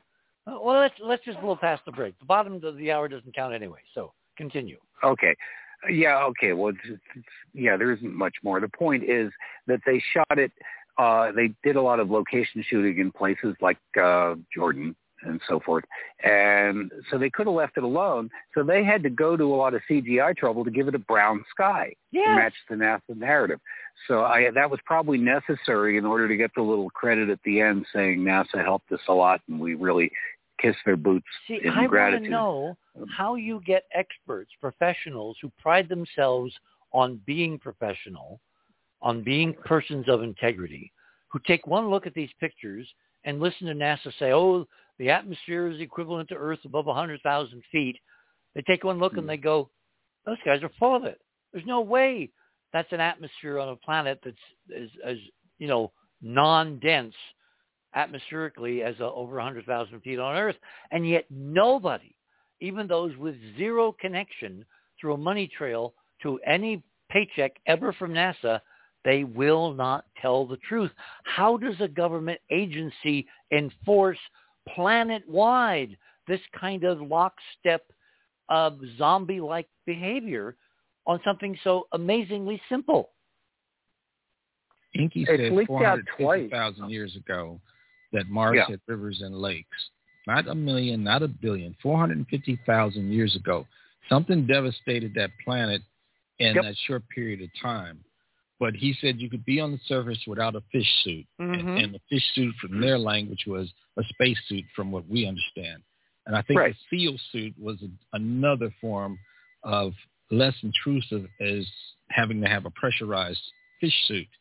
So I think the fish, the fish suit and the seal suit symbols that are next to the doorway are indicating that that was a, a storage closet or emergency access for fish suit or um, seal suit access so that they had to get it because the planet's atmosphere was starting to have some turbulent stuff going on. See, this And is Margie- the problem. We're 35 million miles away. We can speculate all we want, and Yeah. we'll never know. Your Yeah. ideas about this are as good as mine, as good as Ron's, as good as Mhm. Kim's, but there is a way to know. We just need to get the information to a guy that already knows. His name is Elon Musk. He's spending a lot of money to take a lot of people to Mars. Apart from the government, unless there's a C-state change in the honesty at NASA, the only way we're going to ever get the truth is through private enterprise. That has a kind of nice ring to it. Private enterprise that goes there, blows the doors off the cover up, and shows humanity what we're missing. Yeah. How can anybody top that? Okay, let me go back to your picture. I wanted to explain that it looks like Earth because Mars is like Earth, except the composition of the atmosphere. Now remember, back to you know chemistry 101, all molecules are basically the same size, regardless of what they're made of. So you know molecules of hydrogen are the same as molecules of nitrogen or carbon dioxide or oxygen or um, I'm trying to think of like like helium, Nobel gas. They're all roughly the same size. So they scatter light the same way, and they all would produce a blue sky if you had enough of it in abundance on a planet, like obviously we have on Mars. So that's where the blue sky comes from.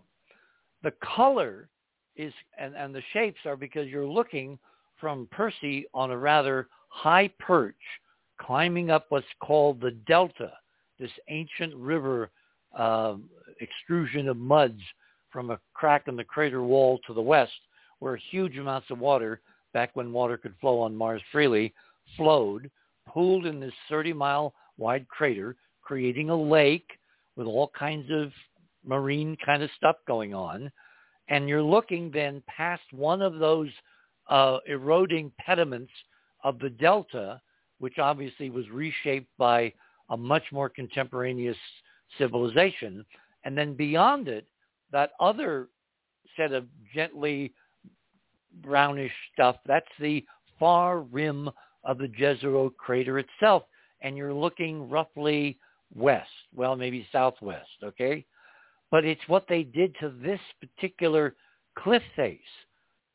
The art, the three, I mean, it looks like um, Petra, except on steroids. Yeah, well, it's good you mentioned that because there is a, it is a cave entrance. I think that it's basically collapsed, but it's uh, I'm calling it a cave. But I mean, the the whole thing could be constructed, but it kind of looks like uh, it was, you know, in there was already something there naturally, and um, they made use of it, like Petra, and um, yep. added to it as as necessary. But um, yeah, they but they they they won't go back they never go back to these these grab shots as they're driving by. It's not that it's the only place. It's just funny that they seem to have missed this one. I just really get that feeling. The only or, the or artwork in number four. I mean, it, it's it's filled with artwork. It's overwhelmingly yeah, it, artwork.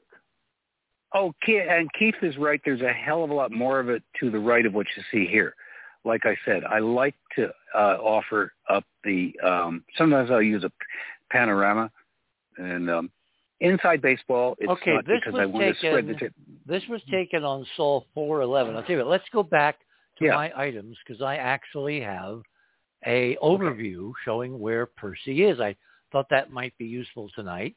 So what you Excellent. want to do is go to my number eight. Everybody go to my section, click on number eight.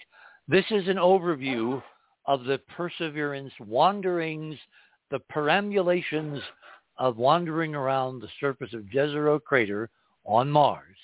And you can see that it started at the very bottom in the middle of the picture.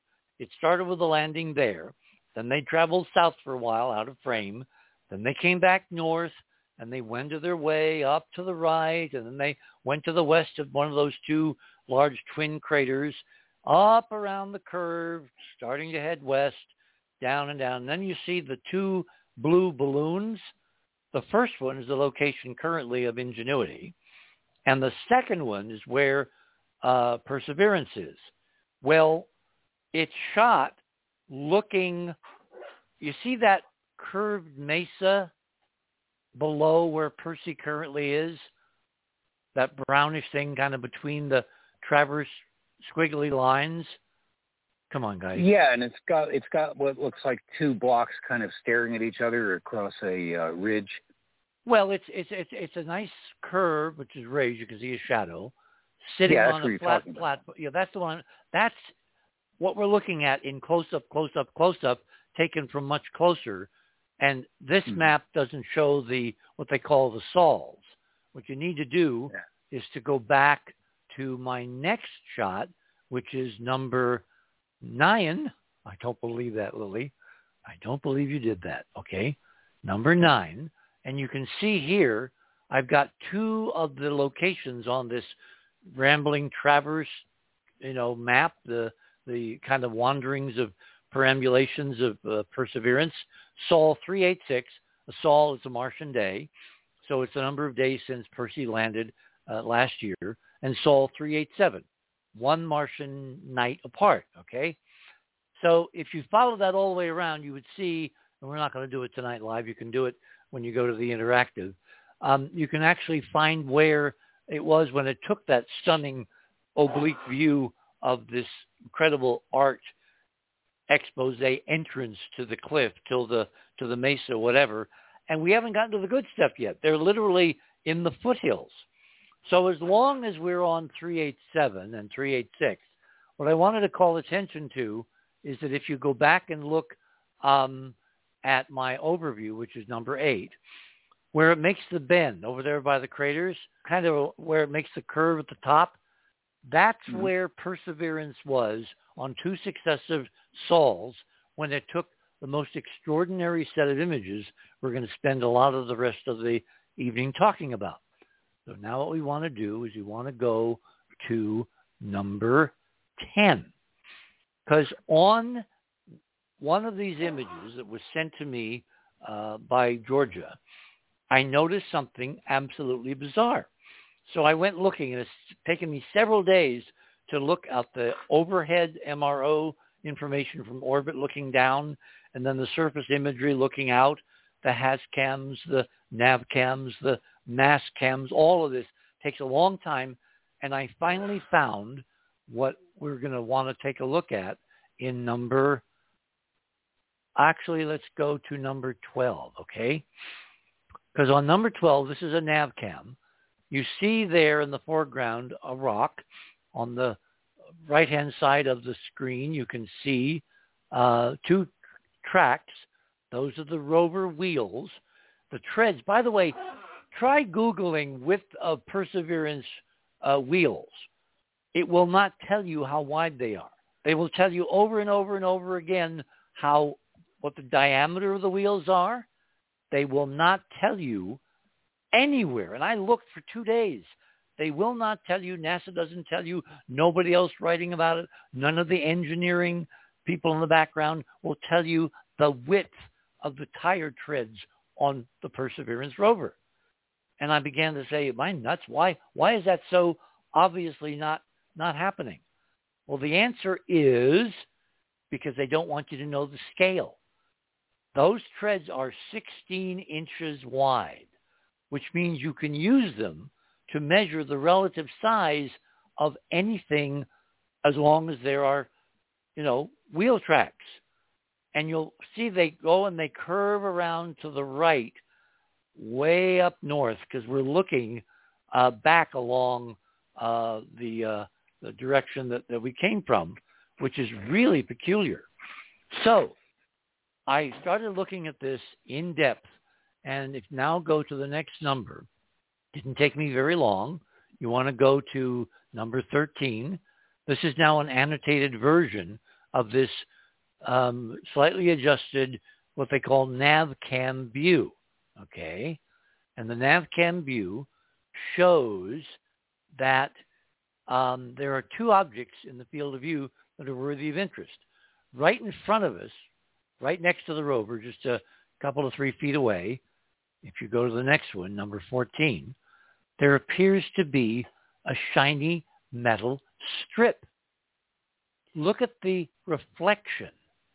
You see where I have the words written strip? You see that object, that kind of shiny, uh, knobby-looking object below the P of strip? Ron? You're you're right. It does it does look like a somewhat beaten up uh, strip of something, rather Well, wide. Yes, exactly. It, it's it's wide. It's tall. You can actually, if that if the width of the rover tires is 16 inches, get your scale from that. It's reflective, and you can see the right hand corner the reflection, fuzzy, of the bright object below the P. And then you can see the reflection of the little grains.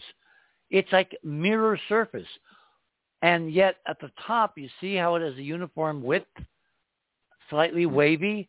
And then you can see that the rover track literally crossed it and crushed part of it flat because it's obviously very fragile. And it just smashed it and went on. Okay? But it's a hmm. mirror-like surface. So if you can imagine Martian sandstorms over countless millennia, on a piece of metal, burnishing it to a sheen just because of the innumerable, you know, pitting of little grains. So that's the first bizarreness. And the object that was sitting on top of it to the left, which has all kinds of geometry. So let's get out of that. And then we go back to the wide angle. Now go to 16. At the upper part of the wide angle, there was this little thing, geometric, from 90 degree angle, actually more like 120 degree angle, to the image that I first saw this on, which was further along up at Sol 387. So we now go to number 17. This is what I found when I went looking for a mass cam view of the same object after I spent days and days looking. It appears to be an ancient Martian vehicle of some kind. And on the right, which I decided to make for tonight's banner, was an image that Georgia sent me a few days ago where she sent it to me and she says, that sure looks like a road stretching off into the distance. And that's where the term for tonight's show came from, the Martian Pink Road. Now, is Mhm. that a vehicle? Ron and I have had what would be called a lively and spirited discussion. Ron, why don't you tell them what you think this object might be? Oh yes, yeah, uh, yeah. They uh, well, there's a slight divergence of opinion on what it looks like. It may be when we look at this, we see we see a, a little vehicle. Perhaps could hold the my little hedgehog statue that I mentioned, but it uh, no. I think it is a. Uh, I can't find another term for them. Someone with real religion out there could tell me what it is. In churches, you will see along the walls what uh, people would say, oh, baptismal font. You know, in other words, a, a stone bowl uh, cut and smoothed out of, uh, you know, a larger block, which has its own dimensions and structure. Uh, I Which act can be alabaster or granite or, you know. Exactly, exactly. And I sometimes even metal, but rarely. And I, I, I couch it in that confusion because I've seen in churches where there's several of them, and I doubt that they have uh, uh, 12, 12 for the price of two days in baptism. So everybody rushes in to baptize their kid on the same day. I don't think they do those things more than other than one at a time. So I don't know why you'd have several. But sometimes they're fountains. If you can't think of anything else, think of a porcelain drinking fountain with um, Well, you know, there are the, also uh, uh, receptacles yeah. in Catholic churches for holy water, usually Yeah, near the entrance. yeah, I'm not but sure what not you do big. with it. they're very yes. well. You basically dip your fingers in the water and you make the sign of the cross on your forehead. Oh, well, I don't go into a lot of those because I'd burst into flames. But uh, the um, the I get the idea. Anyway, it could be something like that.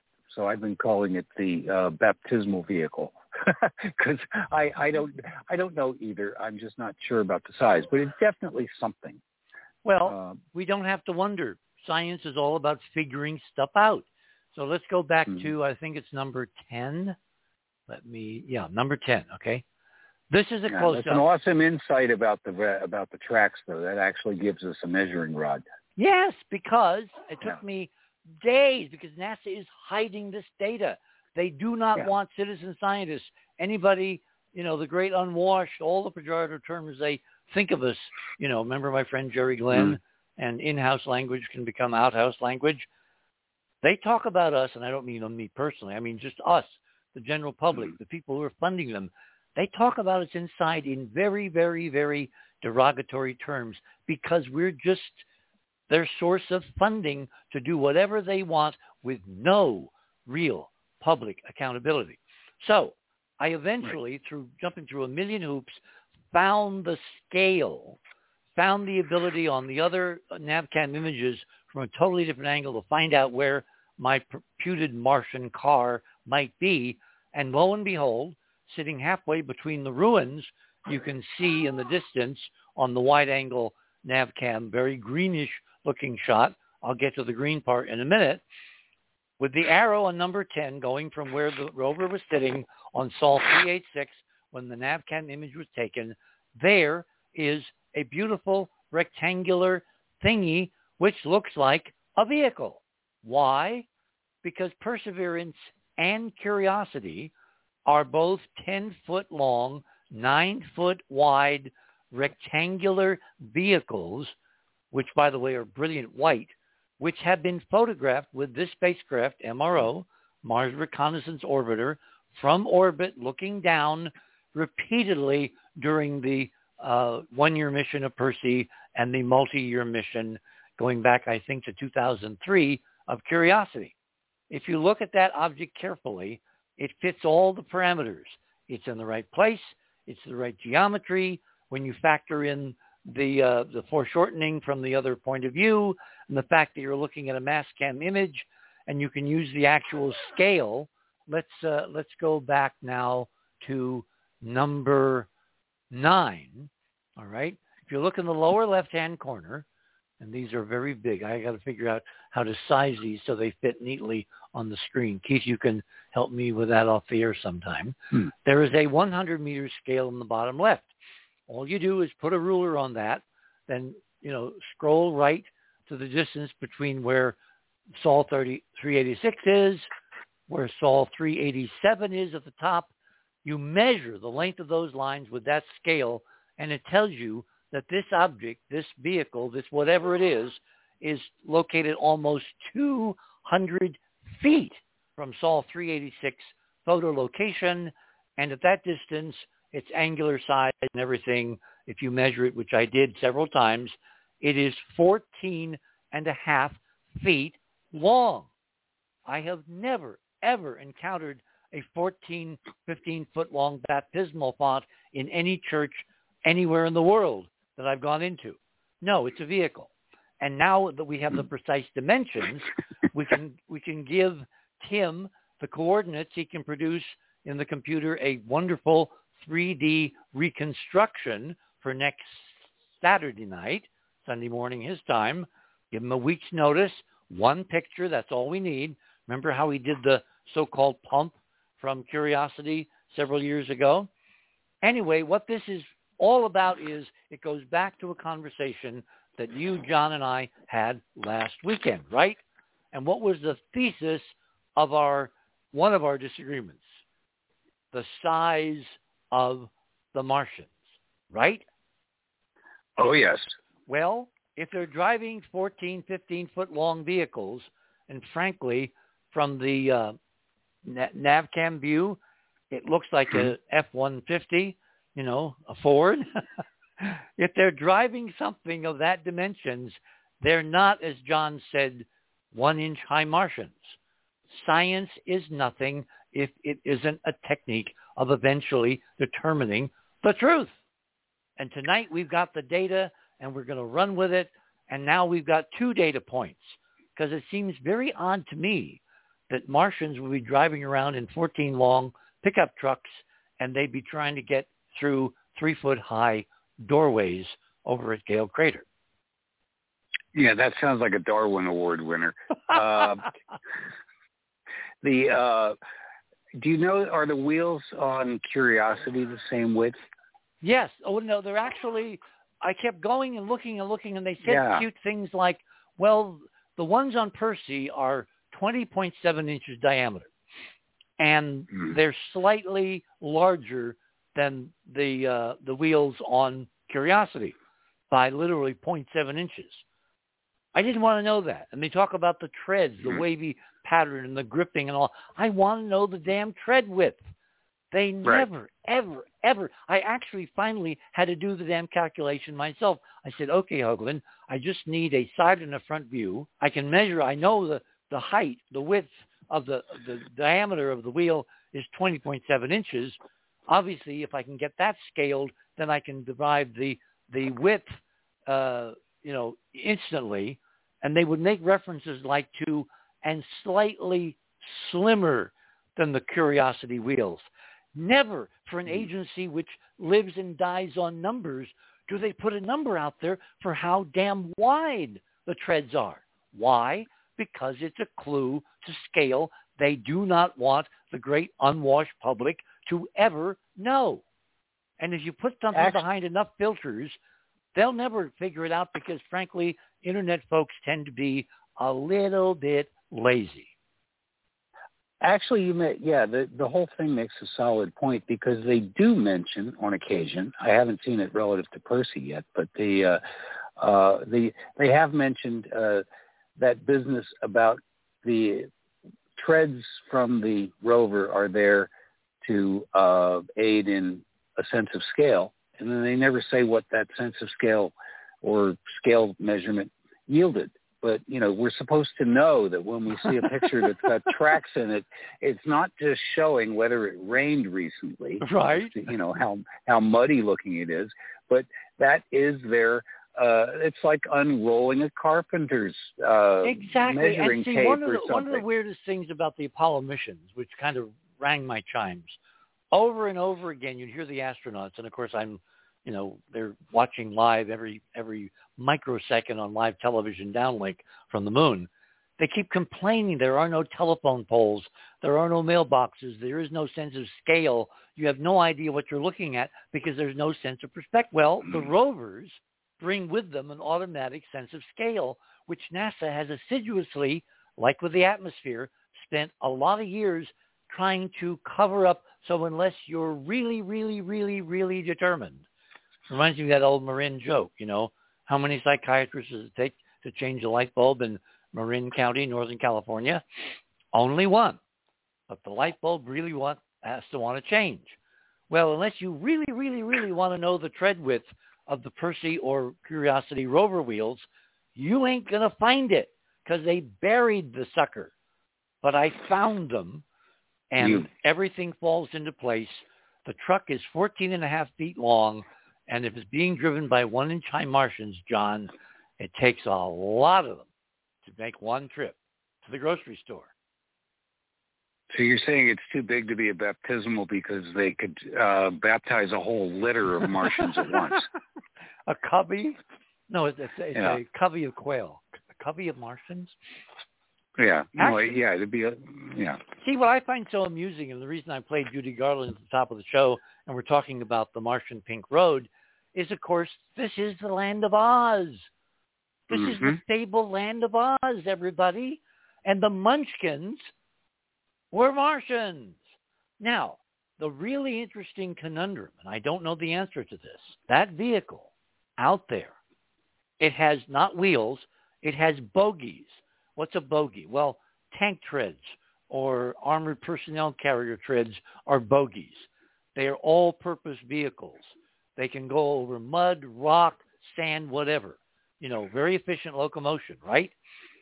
Hmm. Suppose that is a vehicle left over from one of the last Martian expeditions of Earthlings returning to Mars to try to seek answers to where we really came from and was just left there as part of the last expedition to Jezero.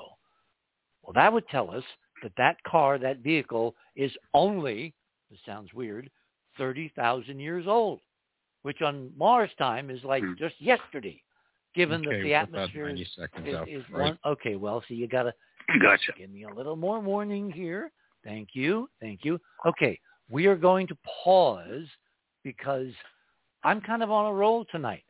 I think we are approaching what I would call critical mass, meaning that something is moving in the culture.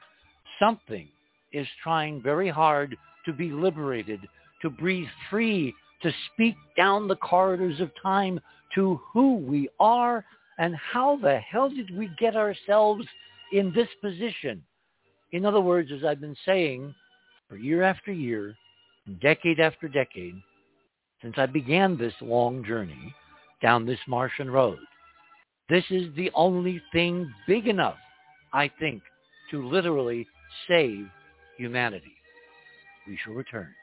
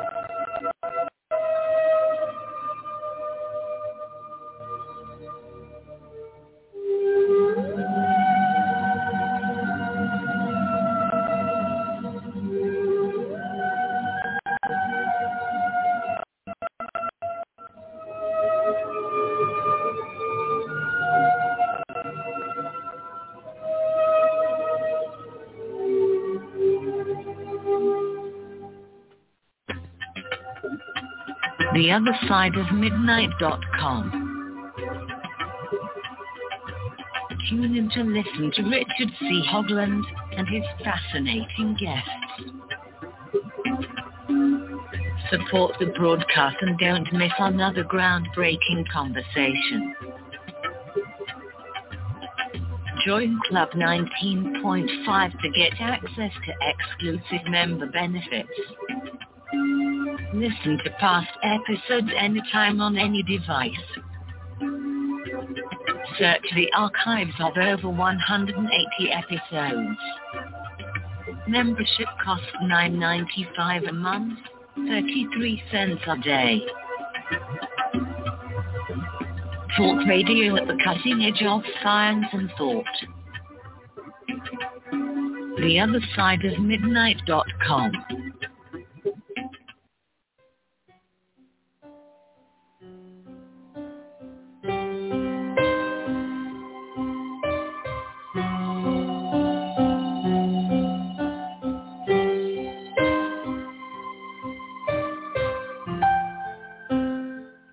just imagine that we wake up tomorrow morning and some authority figure, either the head of NASA or the president or a Senate panel or maybe the Secretary General or who knows, makes the announcement that ancient artifacts have been found on a nearby world, a world accessible to all nations participating in this huge international expedition to go and find the origins of humans themselves because it looks like the science says the data is available to decide and discern and to know if in fact we are heirs to a much more extraordinary heritage than hitherto we've ever even been allowed to imagine, let alone dream,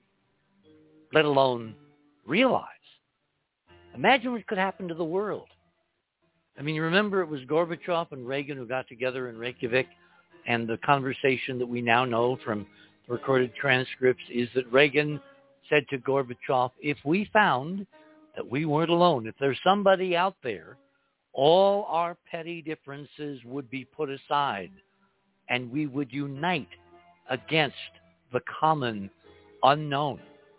I mean, it doesn't have to be a threat. All it has to be is the potential of an unknown danger, an unknown potential, an unknown possibility. And humans would realize that they share much more in common with each other than whatever could still be out there. Before we go to calls, and I want to dip into our mailbag, I haven't said that in a while, and read some of these amazing responses, I want to do one last thing. Um, let me go back to my section of radio with pictures, which means I have to rearrange some screens here. It says live radio, folks. Get rid of that. I want you all to look at my number 18. And oh, it's really big. Really big. Okay. Stand. If you're on a small screen, you can hold your hand. If you're on a big, if you're at home on a computer, you know, kind of sit back. Ron. Yes. Look at that pillar.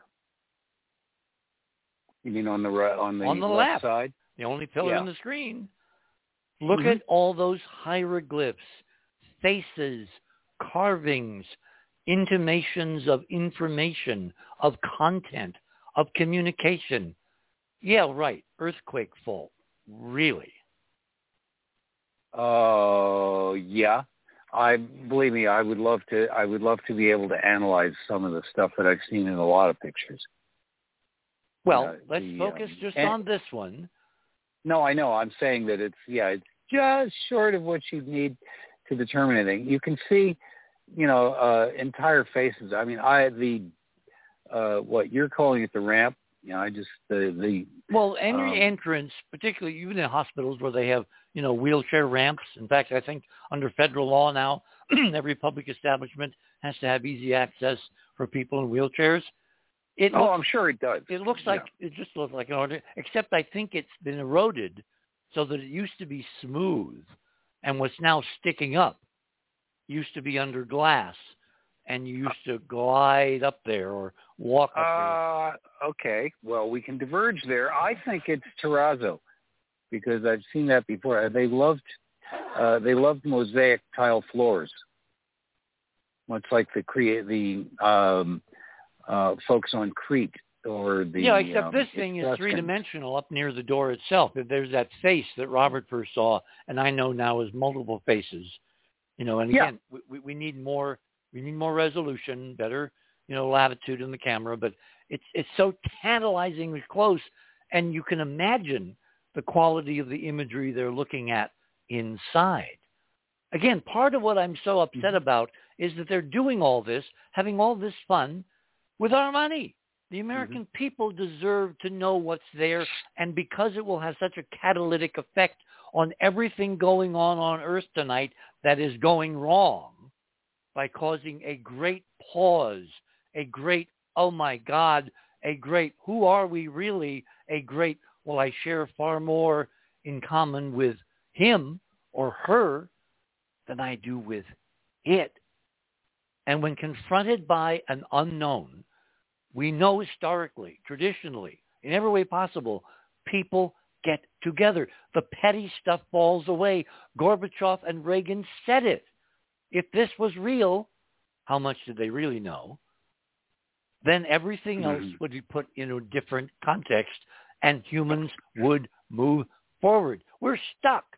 We're dying in a closed system, like uh, uh, Joseph Farrell and I used to talk about, closed versus open systems. We must open the system or we're going to die, either from ourselves or from natural catastrophe or a combination.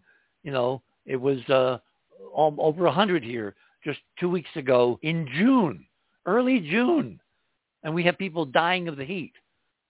Something has to change. there has to be some sort of a rule book that they're following and it's we uh it's kind of hard to suss out because the uh one of the things that's been ever since they've had rovers uh there's been this strange contradictive uh, contradictory duality where sometimes they run right over something and crush it the infamous crinoid incidents early on with the um uh, opportunity, I guess it was. No, no, Uh, it, it, it, was, it was Spirit, Spirit Rover. Spirit, Spirit. Okay, yeah. Uh, and uh, you know, said, "Oh no, no, we can't have that." Crunch, crunch, crunch, crunch, crunch. And other times, they are so deferential to what's on the ground. Now they're saying that there's nothing there. You know, there's just miscellaneous rocks and architect and no architecture, and yet sometimes they're very, very careful not to muss stuff up, stuff up, and it must mean something. You know, like they could have run over it, but they didn't. They made a wide detour, or they even drove all around it. Or, or, or, like a or, or, or, if this, in my model, is the purview of the secret insider elite, in other words, they Yeah. know from the bloodlines of the DNA and all that, they are the Martians, but we're not supposed to know. So you've got an in crowd and an out crowd. Then the things you do not destroy are the things that are sacred to your DNA. We're special and you're not Chevy Chase religion. So that's, I think, why they avoid certain things because in their purview, they're sacred. They're part of their identity and how special they are. Well, I hate to reference things that we can't point people at immediately, but practically everybody out there that's interested enough to listen to a show like this is probably familiar with several years ago there was that incident with finding a femur on uh, Curiosity did this, you know, finding a bone on um, Mars, and they took a fair number of pictures of it.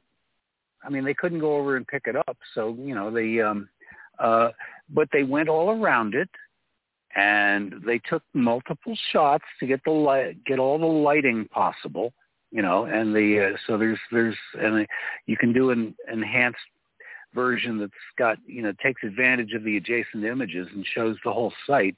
And it looks to me when you do that, it looked like a burial site that had gotten exposed, you know, and not all not all graves are uh, fortresses, you know. So they, uh, but in any case, that they left alone. The crinoid they crunched. Human bones are left there. the, the crinoid wasn't directly related to any of the in crowds, and the bones may have been somebody's grandmother. Yeah, it's a yeah, it's, it's the feeling you get, and I mean that goes for other things. I mean there are there are things that uh, I look at them and say, "Oh, that's an interesting uh, sculpture," Well, you know, me, and guys. and they'll do the same thing there. Other times they they won't. So it, that's one of the Excuse me. Uh, Yes, sir. Uh, we have uh, Robert Morningstar. I was just from about to introduce him. Ruggiero, are you with us? I'm with you as well. Yeah. Okay, why don't you talk a bit about Excellent. because you're the guy who did the sketch that blew my mind on the on the femur on Mars. Go for it. Yeah. Bingo. Okay. Um, just thinking where to start. Um, I'll start with the bad stuff first. Um, it's not quite clear enough in the resolution to bring out absolutely all the detail that uh, I saw in there. Now you have to stare at it for a bit um, to get uh, your, your clearest idea. But You talking about the posted version here? no, I haven't put the bone on today. I haven't put the bone. Oh, okay. All right. All right. We can talk about it. So Yeah, fair to- enough. You just have to stare at it a little bit longer. All you have to do is Google bone on Mars and a million images will come up, Yeah, my, including my sketch. we- we including your sketches. Yes. We put it on before, but what you Mhm. can, the first thing you can see on the on the top section is um, the perforations that you would see in bone. So bone looks almost uh, spongy. Ah. Which Um, would be uh, what? Capital in the, in the bone? Arthritis. Yeah, it, it, no no no. You know, bone bone is um, It bone has to be porous. It, it's where blood is produced. Has- has to be porous. So you can see the, the porous detail on the on the top section. I call it like the lip. Um, and then as you get down through the structure, you can see the torsion as if you, you would see on a femur like we, we discussed, Richard. Uh, you, you can also see the there's like there's a joint facet at the top, and then back down through the structure, you can see where the muscles would um, be attached onto it. And at the base, I thought, well, is that like a arthritic or damaged type joint or not? Another thing, I mean, it's one of the clearest images uh, that NASA produced um, of all, all this type of research work that we're doing. Um, other stuff is, is vague and it, it's a bit abstract, and it's like, am I seeing it? Am I not? But not with a bone. It's really, really clear. I can't understand why. Now, people Yeah, need to sorry. know. People need to know that your medical background is you're a bone guy. You're a podiatrist. I'm You, a podiatrist, you, you so- deal with you deal with bones and human bones every day of the week and twice on Sundays. So, here's my question: Have Hmm. you ever thought to do what I call the double blind test, where you show a colleague the Hmm. picture, like uh, like Andrew did with the architect in uh, in in Canada the other night? You show them the picture. You ask them, "What do you think it is?" they Hmm. tell you, and then you tell them where it is, and then you have your I've stopwatch out to see how fast they can run. I've, I've done it, Richard. And Uh, conversation stuff, but they're all about Yeah. nine out of ten said it's a bone, and then I, one of them's like looks like a stick, um, or a rock, and then they've all gone, hmm, and changed the conversation. like, you know, this is crazy. Where Yeah, are people's curiosity? Where is their Yeah. imagination? Where is their sense of wonder? yeah. I mean, I go back to your statement that Asimov's, uh, you know, science is looking for for error. Error, I- I'm not error, gonna- yes. I'm not going to agree with everything that everybody says, you know, on here because some stuff can look natural, some stuff not, and that's our job to pull it apart and say, well, what what's going on? What um, one of the things that concern me about the the Mars bone area is it looks like the rover had driven around, had a good smash up of what was going on because I actually think there's a second bone that looks like it's been fractured, um, and it's like So they drove over a gravesite by accident and then went, ooh, whoops. Or that, or there's is there an arm on there that you can uh, with a saw on it or anything where you can go and move stuff around? Uh, they they had all right. We're talking curiosity. Curiosity, yeah. Uh, no, they didn't have a way to pick it up. what about no, drills? drills? no pincers. drills? Are, no, no. But, well, they could have improvised something. Come on, NASA's really good at improvising. Mm-mm. But if It- you it- if you have an it's like- articulable arm, you've got you know you can like you know how you can basically put peas in your mouth by putting them on your on your on your on your knife, you know, a Mm. flat bread knife. You Mhm. can make do with what you got if you want to do something. And obviously they did things in private we'll never, well, until the, you know, the deluge comes and it all comes out, we will not know what they've been doing secretly. Yeah, 'cause Yeah, well, what if they reached for that bone, pulled it, pulled it up a little bit, and it was, and it not, it pulled up or pushed up along with it a piece of a pelvis. Then it would, then it would confound the problem. I don't think they wanted to mess with it. No, I mean, there's. Uh, I just got to try and bring up the image on my, my laptop, so I just got a reference for myself. A reference. But there's there's score lines around the bone structure, like the bits looks like they've been lifted up, leveled, and Ah. yeah, See, this is what expert eyes are valuable for because you Mhm. see things that Mhm. uh, only you would recognize. I see things only I. Ron- In other words, each of us is looking at this, Yeah. Andrew. And what's really intriguing, and I'm going to run this probably toward the end of the show. I have this test that I want to use, Ruggiero. I want to use you as a kind of a model for. I have a weird, wacky idea. Mhm. So continue, please. Oh, right. I lost my train of thought. So what, I'm looking at my side-by-side comparison of the bone we've got on other, other shows. Um, and straight through the middle of the bone structure is like this piece of dirt that looks like it's all been moved. Uh, so as a like as an archaeologist, if or if an archaeologist was going to go and look at this site, you wouldn't want to tamper with what's going on around you. And if it had been, you could say whether it was done recently or a very long time ago, if it was Right. part of the geology, or if oh someone came in last week, look, you can see they've moved them up, Mm-hmm. and that's what's happened. That's that's what got my suspicions about that that image, that bigger image. It's like someone's gone in there and So you concur that they were very careful with it, like an archaeologist would be, not just like a lumber, lumbering little tractor. Um, they've definitely been careful around the bone, but locally Yes. uh, it looks like they were less careful. See, my mean, I- impression, my impression, guys, was they're tooling along, tooling along, and they just roll like out here in the desert, New Mexico. Mm. You know, Native Americans used to just bury people anywhere, and you would have Yeah. what's called random burial sites, and you you run across them. I think that's what they did with Curiosity, and it was like, oops. Then they realized what they'd done, and they were very careful and did, did no further damage. But it was it was. I don't think it was intentional because I don't think they have a map showing where things folks are buried on Mars after thirty thousand. No, I don't think so.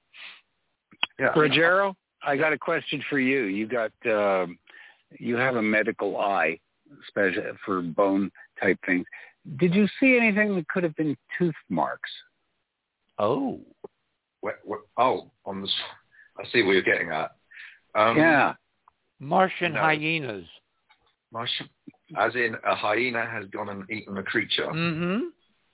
Well, remember the people that the Anasazi supposedly battled to uh, down to the last, exterminating the last of them, were giants that were also cannibals. It's part of our heritage. yeah, yeah, They have yeah. their own ver- version of um, uh, ferns. I, I- I need to get the bigger image because there's more the stuff around it. If I look just at the bone, no, Mhm. but I, I don't. Okay. It just looks regular. But I, I'm going to put this point out there to you guys: is Mhm. why have other medics and you know geologists not put their pound of flesh out there? Exactly. Because the only the only thing out there that I've seen on Earth that can even closely resemble the bone is flint. Now, it, bits can look quite similar. When you, obviously- say when, flint? when, when you say flint, you mean the uh, mineral. yeah, so it's white on the surface, and then when you cut it, it's black through the middle. Ah, Yeah, but it's, Hmm, no, it's a bone. no, no. I definitely. you, It's, Yeah. it's, He it looks says- like right? But you raise the question again. We have something called the internet, global social media. Everybody knows everything about who's sleeping with whom because most of the time they, they boast about it now. Why aren't other medical people who have access through this little gadget they hold in their hand to any photograph from NASA on any planet in the solar system, why when it was the rage would they look at that and go, holy catnip, Batman, that's a bone on Mars? Yeah, Nothing. go, Deafening silence. Yeah, why wouldn't you go in and take a slightly closer, higher resolution picture? I mean, it's good. It's a very good image. It's far better than um, most of the other stuff that. Well, they have what's called the MAHLI camera, which is frankly the best damn color camera on the Curiosity rover. It's uh, companioned by the Watson camera in the Sherlock, you know, Sherlock Holmes and Watson package on Percy. The MAHLI camera could have done such an exquisite close-up synoptic montage of imagery on Yeah. all sides. I mean, I, I drool at the thought of the kind of data they could have and probably do have. They have not shared because, as someone decades ago said, there's a political art form to this. It's called the limited hangout, where you put just enough stuff out. And um, uh, Robert uh, posted the bone picture. We ought to put that up in in Ruggiero's section tonight, Keith, again, where they put just enough stuff out to get some people interested, but not everybody, and certainly not enough to be definitive, so that you you basically satisfy the really curious, but you don't trigger the middle of the curve that would make a political difference. Yeah. It's- So what's It's an art what- form. yeah, I, I agree. What's the resolution and pixelation on that camera, uh, and compare it to a, say an iPhone, iPhone 8, iPhone Oh, 10? well, a thousand times better. Good God, no comparison. Uh, Hell, we and spent two What, points. what are you talking about? What you, which mass- one is a the- thousand times better? The, the the mass cams on Percy and Curiosity compared to a smartphone. Mm, yeah, it's kind of like comparing a bear to a uh, an alligator. You know, I mean, they're the because all of those cameras are ultimately framing cameras. You know, they're scanners, not not snappers, and so they. um uh yeah it's it's very adjustable but the resolution's quite high it's very good on the very good on the bone images Well, if Yeah. they use the MAHLI, which is an acronym, they could have Yeah, they gotten to. They could have got well that we know of. See, I am firmly in in Keith Laney's camp. When Laney created his website, The Hidden Mission, Mhm. he struck an incredible nerve because I think from the get-go, NASA's had two missions. The real one, the reason we're spending uh, billions, $20 billion, I think now per year on, quote, space civilian, and unknown numbers of billions, maybe even up toward trillions in the secret space program, and we give people pablum is because there's two separate tracks. The public NASA is the one we're all supposed to pay attention to, while the real NASA is busily finding out how the hell we're related to the Martians. I mean, you know what I do with it? If, if I, Ron, if, if I... yeah go Ruggiero yeah, can you. speak up a little you're you're not you're not as uh, Well, his his Sprint connection is terrible this morning. I'm thinking oh maybe okay. All right. maybe in the next commercial uh, break we might uh, recall Ruggiero, you know, re- reconnect because sometimes that's all, All right. it takes is to. It's it's fine. I just want to. I, I just go ahead, please, Ruggiero.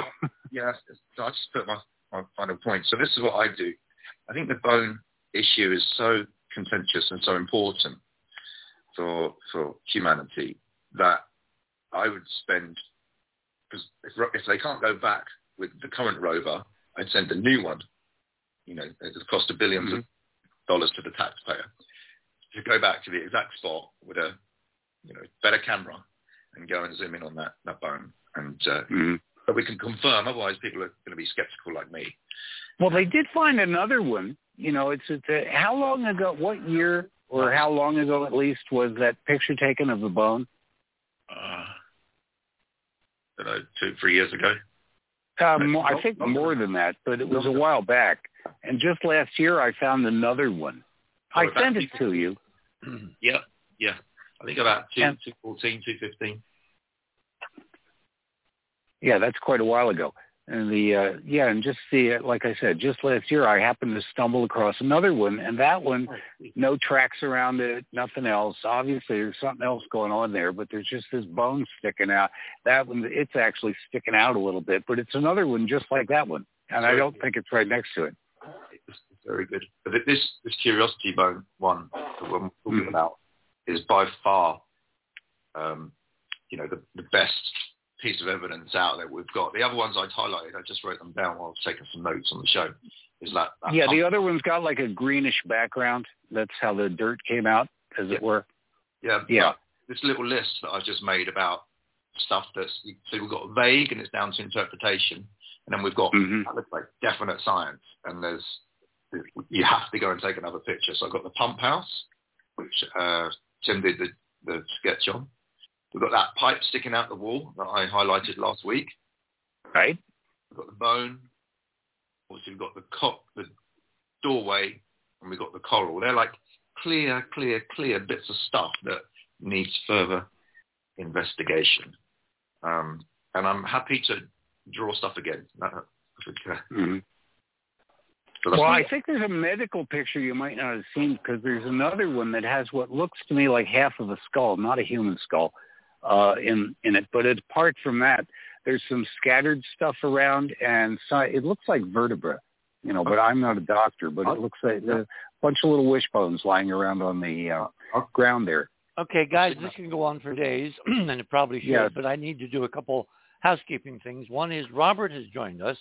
So when we come back from the break, we're going to have a report on what's going on with China claiming they're listening in, eavesdropping on aliens. What's that all about?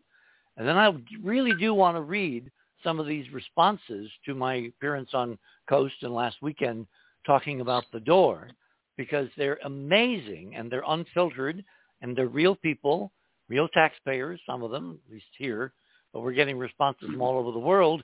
And again, it's running, if, if this was like a poll and NASA was a political institution that was somewhat susceptible to public opinion, which it's not, there would be obvious reasons for NASA to do everything they could, turn handsprings to make what they've got public because it would be a gold card. And the very fact that they haven't and will not has told me from a long time ago that the fix is in, and this is the one area they can't do what they normally would do, which is to exploit the hell out of it and get Americans to pay for huge, incredible missions, all of which will change when someone lands an uncensored camera either on the moon, in close lunar orbit, or on Mars. And that's going to happen with the moon literally beginning Monday when the uh, uh, Cornerstone mission, uh, a capstone rather, takes off and could give us an astounding new window on what's really out there. Okay, we are literally at the bottom of the hour. Don't want to blow past this break. My guests this morning are uh, Ron Gerbron, Ruggiero, and Keith, of course, is with us, Keith uh, Morgan. And Robert Morningstar has joined us. We're going to have a report about the Chinese and aliens. So stay tuned. You're on the other side of midnight. My name is Richard C. Hoagland. We shall return.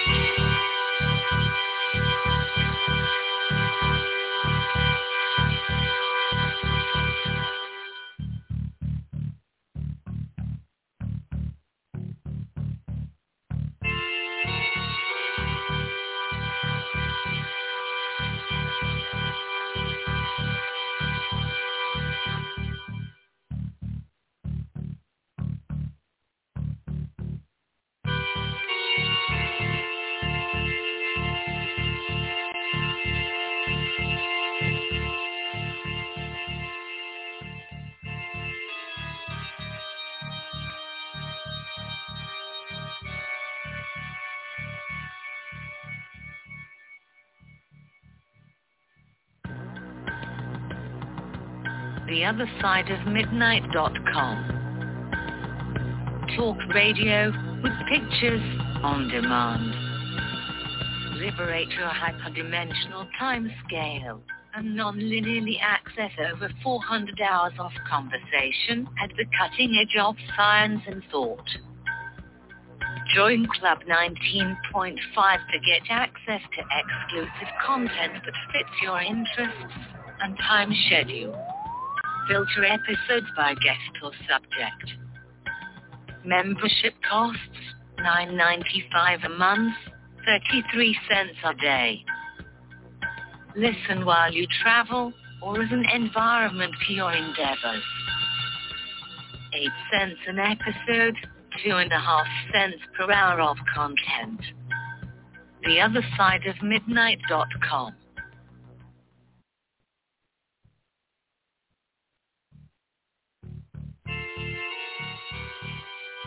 And now, without further ado, our correspondent, not quite in Beijing, but pretty damn close. Robert, what did you find out? Have the Chinese Uh, really I- opened I found hailing yeah, frequencies? that's some interesting things. I found out interesting things. But before I do that, I just want to say, um, I think Ron is a psychic. I checked out that bone, and I just sent you the best picture of that uh, femur that I've ever seen, and it does look like uh, something was gnawing the meat off the thigh there. yeah, unless the look- rover wheels ran over it and crushed it. No, no, no. These are not rover wheels. Check it out. It's near it's near the head of the femur, and there are three sections that have nothing to do with tires. Okay, But, tell you what, uh, you need to share data with Ru- Ruggiero because he's the bone Yes. expert in the group. Yeah, and also not far from that, there's a curved bone that uh, reminds me of a possibility of a rib. It's partly buried. I don't see uh, the facet uh, connection, the facet, but there is a curved bone to the left of that giant, the femur bone that could be a rib. Then I want to say that uh, Keith did a fantastic job with the comparisons, uh, the Utah uh, compositions, especially when you lift it off when you lift it off the um, the Egyptian, it looks like Nefertiti really when she's floating right up there above, the sky. So good job on that. And of course, Ron and I had a lot of fun uh, talking about the uh, the dragon sticking its head out of the uh, out of the side of the cliff there. Uh, with regard to the Chinese, a very interesting thing has happened. Well, you know that they came out and said they picked, picked up signals. I'm hearing a little echo. Um, they came out and said they picked up signals that were possibly from ET. Mhm. And, and of course, NASA and everybody ganged up on them and pissed on their fires. and so now they retrenched a bit, and it's reminding me of the excuses that NASA made for the music of the moon that the Apollo astronauts heard on the far side of the moon. The Apollo Oh, astronauts. yes, Apollo Right. 10. Apollo 10, they went on the other side of the moon and they they were hearing things that nobody should be hearing because there's supposed to be no radio signals on the other side. So they were saying, oh, there's a sideband interference and all that crap. Anyway, Zhang Tongjie, a Chinese extraterrestrial intelligence expert at Beijing Normal University, who took part in the research, told Newsweek, quote, I did not say it was an extraterrestrial ET signal. These signals are from radio interference. They are due to radio pollution from Earthlings, not from ET. The technical term we use is RFI, radio frequency interference.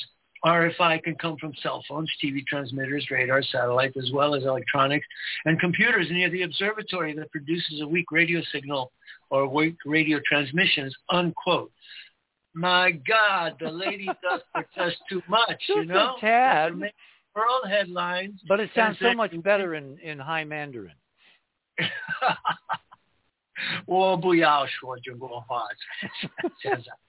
okay, I don't want to speak. Did you just right say BS on the air? No, no, oh, no. Good, good. Okay. I, I just said uh, in Chinese. I don't really want to speak Chinese right now because I'm having too much fun with this uh, dem- demurral. This okay. So we've done a lot of time, and I do want to get to these letters. What's the bottom line? Were the Chinese telling the truth? Is, the Did they get stepped on?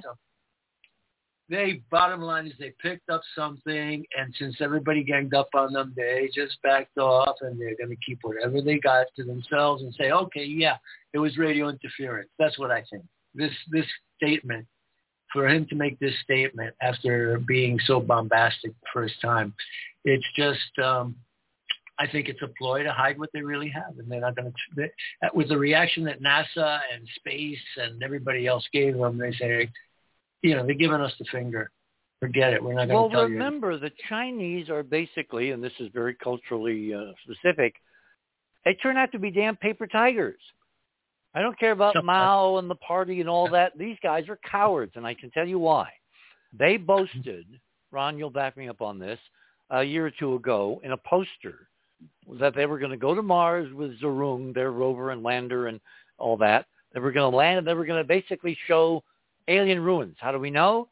Because they stole one of the curiosity montages of one of these collapsed arcologies, put it in the background to a 3D model of the Zhurong rover that they landed last year in the foreground, took a Yeah. shot, spread it all over the world, And then when they landed in a place with stunning, weird ruins buried, and they Mhm. could have gone right up and looked at them, they ran at warp nine, which for their little rover is about, you know, a tenth of a mile per day or something. Yeah, right. Well, I, I agree that they are big fakiers. Let's not forget the first Chinese spacewalk that they uh, televised, and we could see the bubbles of air going up in the swimming pool. So that's How did That's I what I- miss that? Can you send me that video? I'd love to see that. Oh, it's it's quite a while ago. Well, we'll see if we can find it. But that was one of the proofs when they and they quickly tried to clean it up, but uh, that gave the whole thing away. You know? But anyway, I, I actually think they may have gotten something.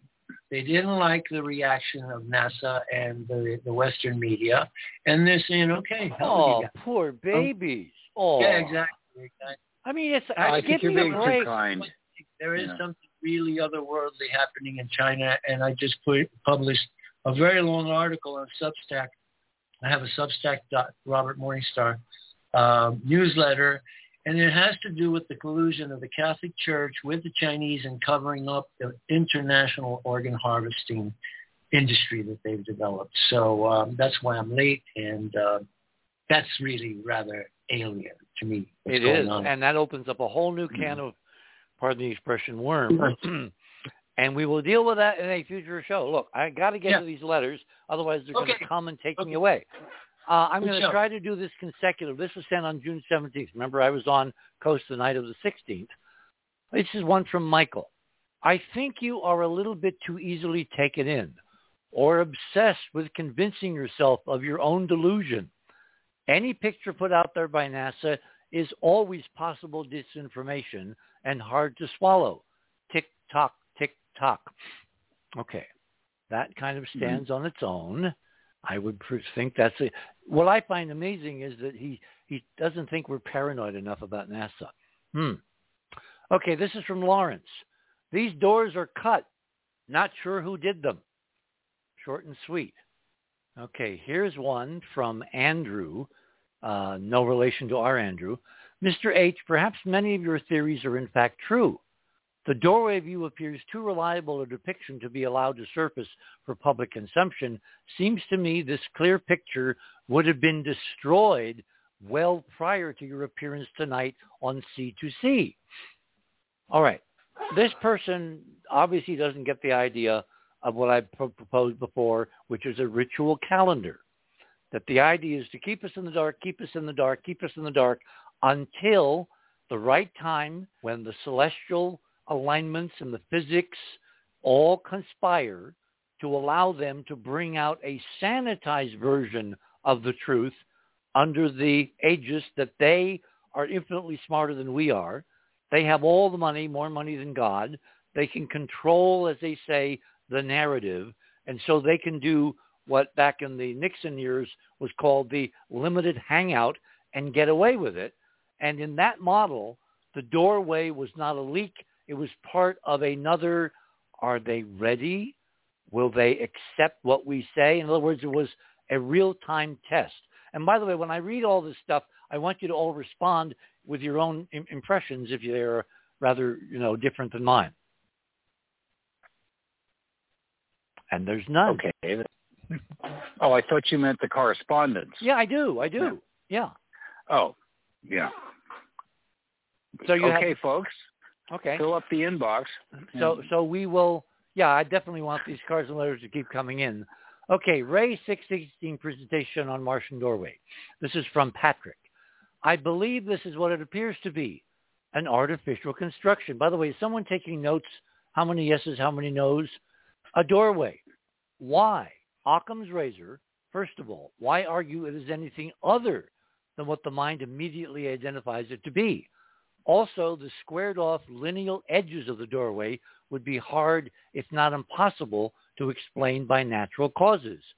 We need to get men, or at least advanced robots with AI, to this very site to enter through the doorway and explore further. And then, so good to hear you again on Coast to Coast AM. Like there's another mystery.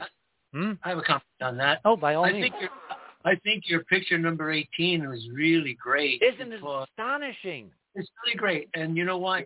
One is that you brought out the image of the hawk that I saw 1st Mhm. You know that that really stands out. The hawk, and it, you can even see it die. But the texture of the wall now corresponds more closely to the right side picture that Gary shared with me uh, at, at that first show. So there is consistency in the in the uh, decorations. Let's call it that. You call them hieroglyphics, and that edge, the front edge of the pillar, if you want to call it that, the flat the flat white edge uh, at the entrance on the left side. That came out really great. But uh, we didn't get to it, but I wanted to sell it to Ruggiero. Ruggiero, that picture number 15 of the Barabar cave in India, I've never seen anything that looked more like a landed mothership oh, gotta go look at this. Gotta go. Gotta than go. I've ever seen on that one. So Pretty this is funny. this is number I looked up. fifteen from Ruggiero. Okay. Yeah, look at that. It looks like a landed mothership with, with the opening, the uh, a circular hatch that the uh, the Hindus. It does, doesn't it? Yeah, absolutely. It's like- That was my first. impression. I thought Holy that- cow! I thought that was. Oh my! It also, you know what it looks like? Oh, guys, Ruggiero, did you didn't notice? Remember, in the wide angles of the door, there's all this artistic plating. It looks like the plating over the damn door on Mars. Look above and to the right of your entry into this temple. That same stuff appears as dolphins and fish and other figures in a beautiful modern artistic rendering of three-dimensional lapped uh, cladding, like some like like like a, like a beaten copper roof, which I Mhm. think this might be. But it looks identical to what we're seeing over that doorway. It looks looks pretty similar. And do you my, see? Do you guys see the face in the upper right section, the middle of the stand on the right at the top? No. You know, you see where the door is on on Ruggiero's image, right? In the two o'clock position, top of the ridge. Just keep going. Right there, and there's a gap in the background. It's dark on the top on the left, dark on the top on the right, and between is this facial thingy. See, it's also subjective. Weird. Oh, okay, moving on. What's fascinating is the smoothness, the smoothness of the interior, how they were able to polish. You know what it reminds me? It reminds me of the the interior of the Maginot Line. That is, it's incredible. You know, do you ever see the tunnels inside? I've never Maginot seen the interior of the Maginot Line. Hmm. Oh, it looks just like this. Well, I'm going to add it to my bucket list. Okay, let's continue. Lewis Very- says, Rob, uh, I Ruggiero, going to say, did you look at Ruggiero- I like Ru- I like Ruggiero's number two. That's a wonderful comparison there. Ruggiero, you had a, call, a thought? uh, yeah, uh, my image uh, 17, which Robert's talking about, is 17, the inside. Oh, yeah. Yeah, so look at the actual door from the inside. It reminds me of looking off the C. Clark type thing. But uh, It really does, yes. you can see how just Look- how beautifully look at, geometric look at how that it? polished it is. Mm, mm. And But- how but did they do this? Yeah, compare the rectangle That's to what we're, what we're seeing exactly, on- yes. the Mars. But look at that. That This reminds me of Flinders Petrie's description of the facing stones on the Great Pyramid. He said optical opticians work on the level of acres. Yeah, well, that's that's why you've got to get Brian on the show. You know, if Brian would ever be up at this time of night, I don't want to do a tape show. I think Yes. live and radio is the only way to go. I somehow have to drug him and drag him in front of a microphone because he doesn't want to get up early in the morning. So Mhm. Anyway, uh, let's go back to the letters. Keith, you're watching the time, right? Okay. Gotcha. Uh, this is Lewis. I don't need to think about this for another minute. The pictures from Mars linked on the C2C website are of artificial structures, exclamation point. My father was a police officer for 20 years. Yeah, don't you hate these wishy-washy people? And I have the same highly tuned observation skills he did. I've also been interested in geology and architecture for as long as I can remember, and what you said to George was right on. I don't think there's anything in that picture that are real rocks. I had a teacher in high school that said something they that that stuck with me ever since. Believe what you see, don't see what you believe. In those photos, Ooh. Ah, I like that one. I'm going to steal that one. Yeah. Lewis, you've lost Yeah. that one. It's forevermore part of history. Believe what you see. Don't see what you believe. In these photos, I see unquestionable architecture. In addition to the almost endless other pictures from Mars and elsewhere other than Earth of it, what, is, what are clearly not natural formations, denial of life on Mars and elsewhere other than Earth is the conspiracy theory. It was fantastic to hear you again on C2C. What a freaking time to be alive. I'm 47 and never did I think I even lived to be 5,000 that I'd live to see a day our government not only would say UFOs are real, but oh, by the way, they're not top secret stuff or foreign stuff. I think that's a nice guy to get to know, okay? Any hmm. thoughts? Yeah, he's so modest. He I shouldn't know, hold just- everything back just- like that. He's, Yeah. he's shy, yes. Poor, poor guy. He's sitting in the corner. Okay. Okay. Alien hominid. Obviously, this is an anonymous person, I think. Or it could be. There's a lot of water on Mars. That's a fact. That looks like a doorway. Hmm. Have you seen the moon Titan? There is a labyrinth on the surface of Titan, upper right side, near its north pole. There's structures on every planet, probably on every moon. And coming from a guy whose name is Alien Hominid, he is totally correct. Okay, here's one from Lee. Glad to hear your voice again. I'm 76. You've been pushing the truth for years. You see the dots as I do. So that means you just have to kind of hang around long enough? Hmm. All right, this is from Wayne. For some reason, as I look over the different images, I don't feel like I'm comparing apples to apples. Certain boulders and features in one photo do not appear to be present in others. Ron, you want to take that? Hmm. Um, I'm trying to I'm trying to figure out the meaning. He's saying that they they look like they're composed and they forgot to put some of the props in place. I think that's what he's Uh, saying, and I found the same thing. And what I think they do is they quietly erase features from another angle that are just too damn clear and suggestive, and they know that nobody but us obsessive compulsives will ever check. Yeah, and they don't care well, about I- us. See, I agree with all of that, but uh, I have to say that as a pixel wrangler, I look for that all the time, and I've found perishing little little evidence of it. I think they have a compact by contract uh, to put out the stuff uh, that they take pictures of. Well, wait, wait, wait, wait. I have an example right in front of us. The comparison between the wide-angle NavCam taken from the south and the other angle, 90 plus degrees taken from the north, Sol 386, 387, I cannot find corresponding things on both images. I looked and I uh. looked, and that's what held me back because if you if you take away some of the mm-hmm. landscape, nothing will match. So yes, they are erasing selectively some things and just hoping no one will notice, or if they do, who's going to pay attention? Remember, Yeah, okay. we're NASA Yeah. and you're not. I wonder if Chevy Chase got the idea for that from them. Okay, here's one from Oscar. I think the doorways created by some entities, pause, who may still be on the planet Mars. Very perceptive, Oscar. Okay. Mhm. And of course, they also could be walking among us because they are us. We're talking. See, I think the big damn secret, guys, is it's all about family. The thing we're not supposed to ever imagine is this is family. And some members of the family are above, in their view, every other member. Okay, here's one from Terry. Looks like a doorway to me. I do not see how this could be caused in a natural way. Okay. Anybody That's a real problem NASA has there. anybody keeping track? Uh, okay, this is from Daryl. Saw you once at Buffalo Thunder with your wife.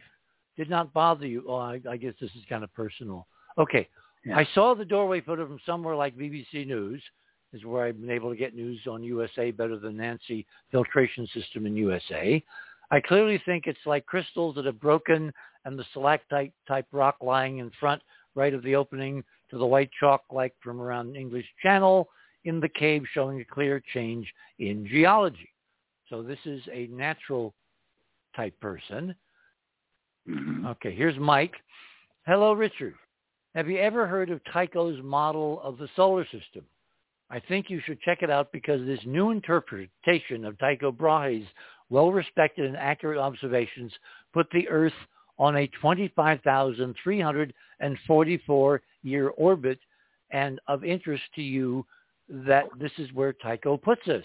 Mars together with the sun is a binary pair. I'm not sure if this model is correct, but it answers many long-standing questions about planetary motion. And then he gives me a website and a book and all this stuff, and I guess I'll have to check that out. Hmm. Hmm. I'd agree with him on the binary part, but not there.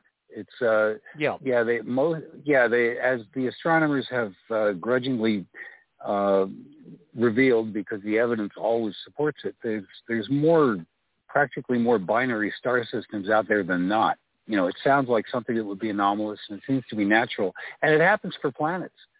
You know, whatever Mars was revolving around. Well, remember, around. Van Flandern's model was that Mars Exactly. was a double planet, that it orbited a, another much more waterlogged kind of Europa equivalent, roughly the same size, and both of these orbited around a much larger, more massive primary, so-called Planet 4.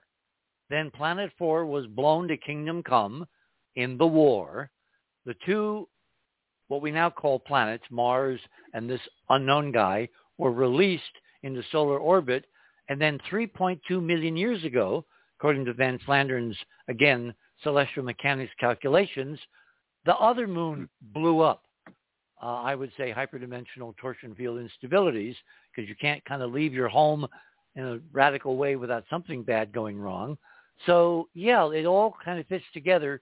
Uh, Van Flandern's overall model was that doubles should be the norm and singlets should be abnormal.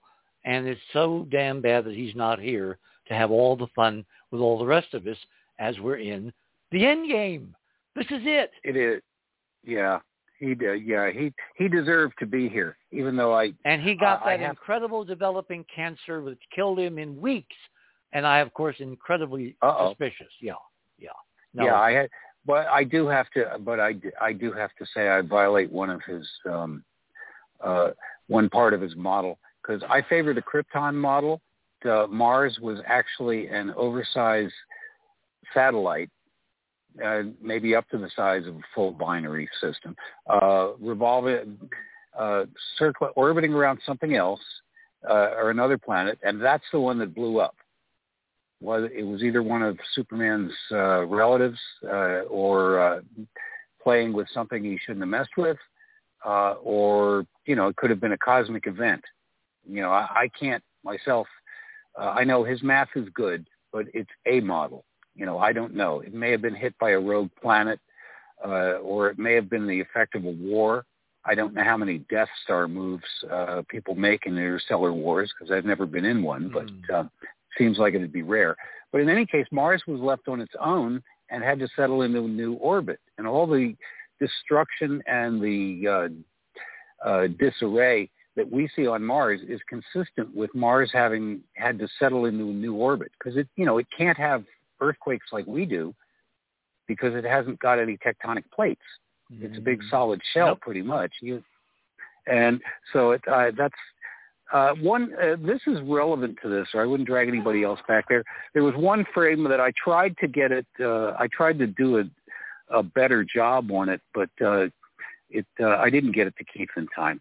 Uh, but number six has something on it that's I think matters. Number six in my stuff, and Ron's stuff, somebody that doesn't know who the hell this is talking right now.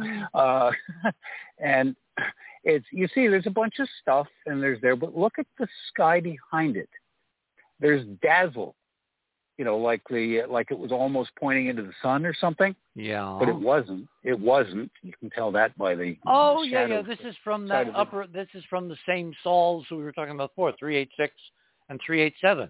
And you're looking Yeah, and that- south, and there's definitely something blocking sunlight, scattering sunlight, causing dazzle, glare, whatever you want to call it, from this northerly position, looking south across the floor of Jezero from near the near near the delta.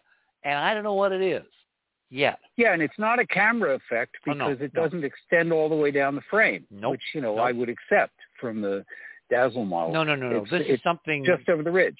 Yeah. it's something between where we are and the rim of the crater, which is tens of miles away. Okay, we are running out of time. Yeah. And I do want Oh, no. to get to another. I know well, we can do this all next next weekend. I want to do another couple more of these because, again, the overwhelming number of responses that are in the affirmative, uh, Your Honor, are are pretty impressive. Uh, dear Richard Hoagland, as far as our take on the photos, it looks like a door, or a door into a spacecraft, or a door into an old pyramid. And we agree with you on all the photos. The good day to you and your family, Charles and Pamela in Tiger, no, Tigard King City, Oregon. We get them from all over. So, Hmm. all right, here's one from Brad. Oh, this is, but we're going to do this again next week. Uh, Richard, I heard you on Coast last night, examined the pictures of the door. I believe it may be an alluvial fan erosional feature. The door could be a naturally occurring geological drainage feature through sedimentary rock. The sedimentary buildup at the upstream end of the ramp looks like a typical alluvial fan. Hopefully, more higher quality pictures will shed more light on this fascinating mystery, to which I will say, Brad, when pigs have wings, we will get those pictures Yeah. from, I say boo to that. well, he's, he's not, he's, you say what? I said boo Oh, to that oh, okay. comment. Oh, Yeah. Okay. All right. Uh, Mhm. We've got about a couple minutes here. Okay.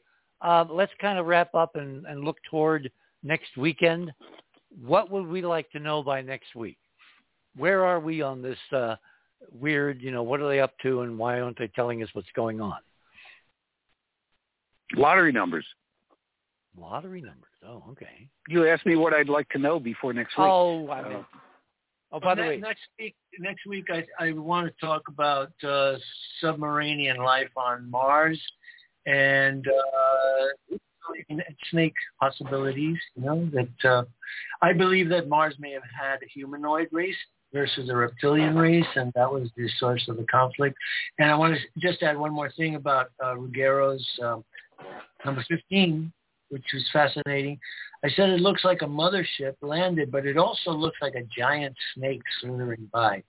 So that's a hint as to what I'll be talking about. well, week. remember, there was mythologies about the Ouroboros Yes. snake eating his tail, which a dear departed friend of mine actually thought was the representation that derived eventually into the uh, Mayan idea of the Milky Way as being the center where the snake and the end of its tail came together. So Yes. Oh, it absolutely was. show here.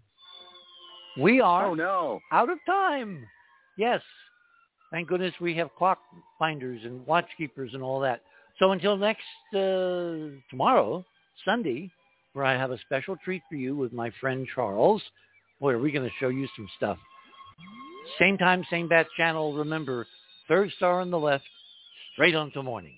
Good night, everyone.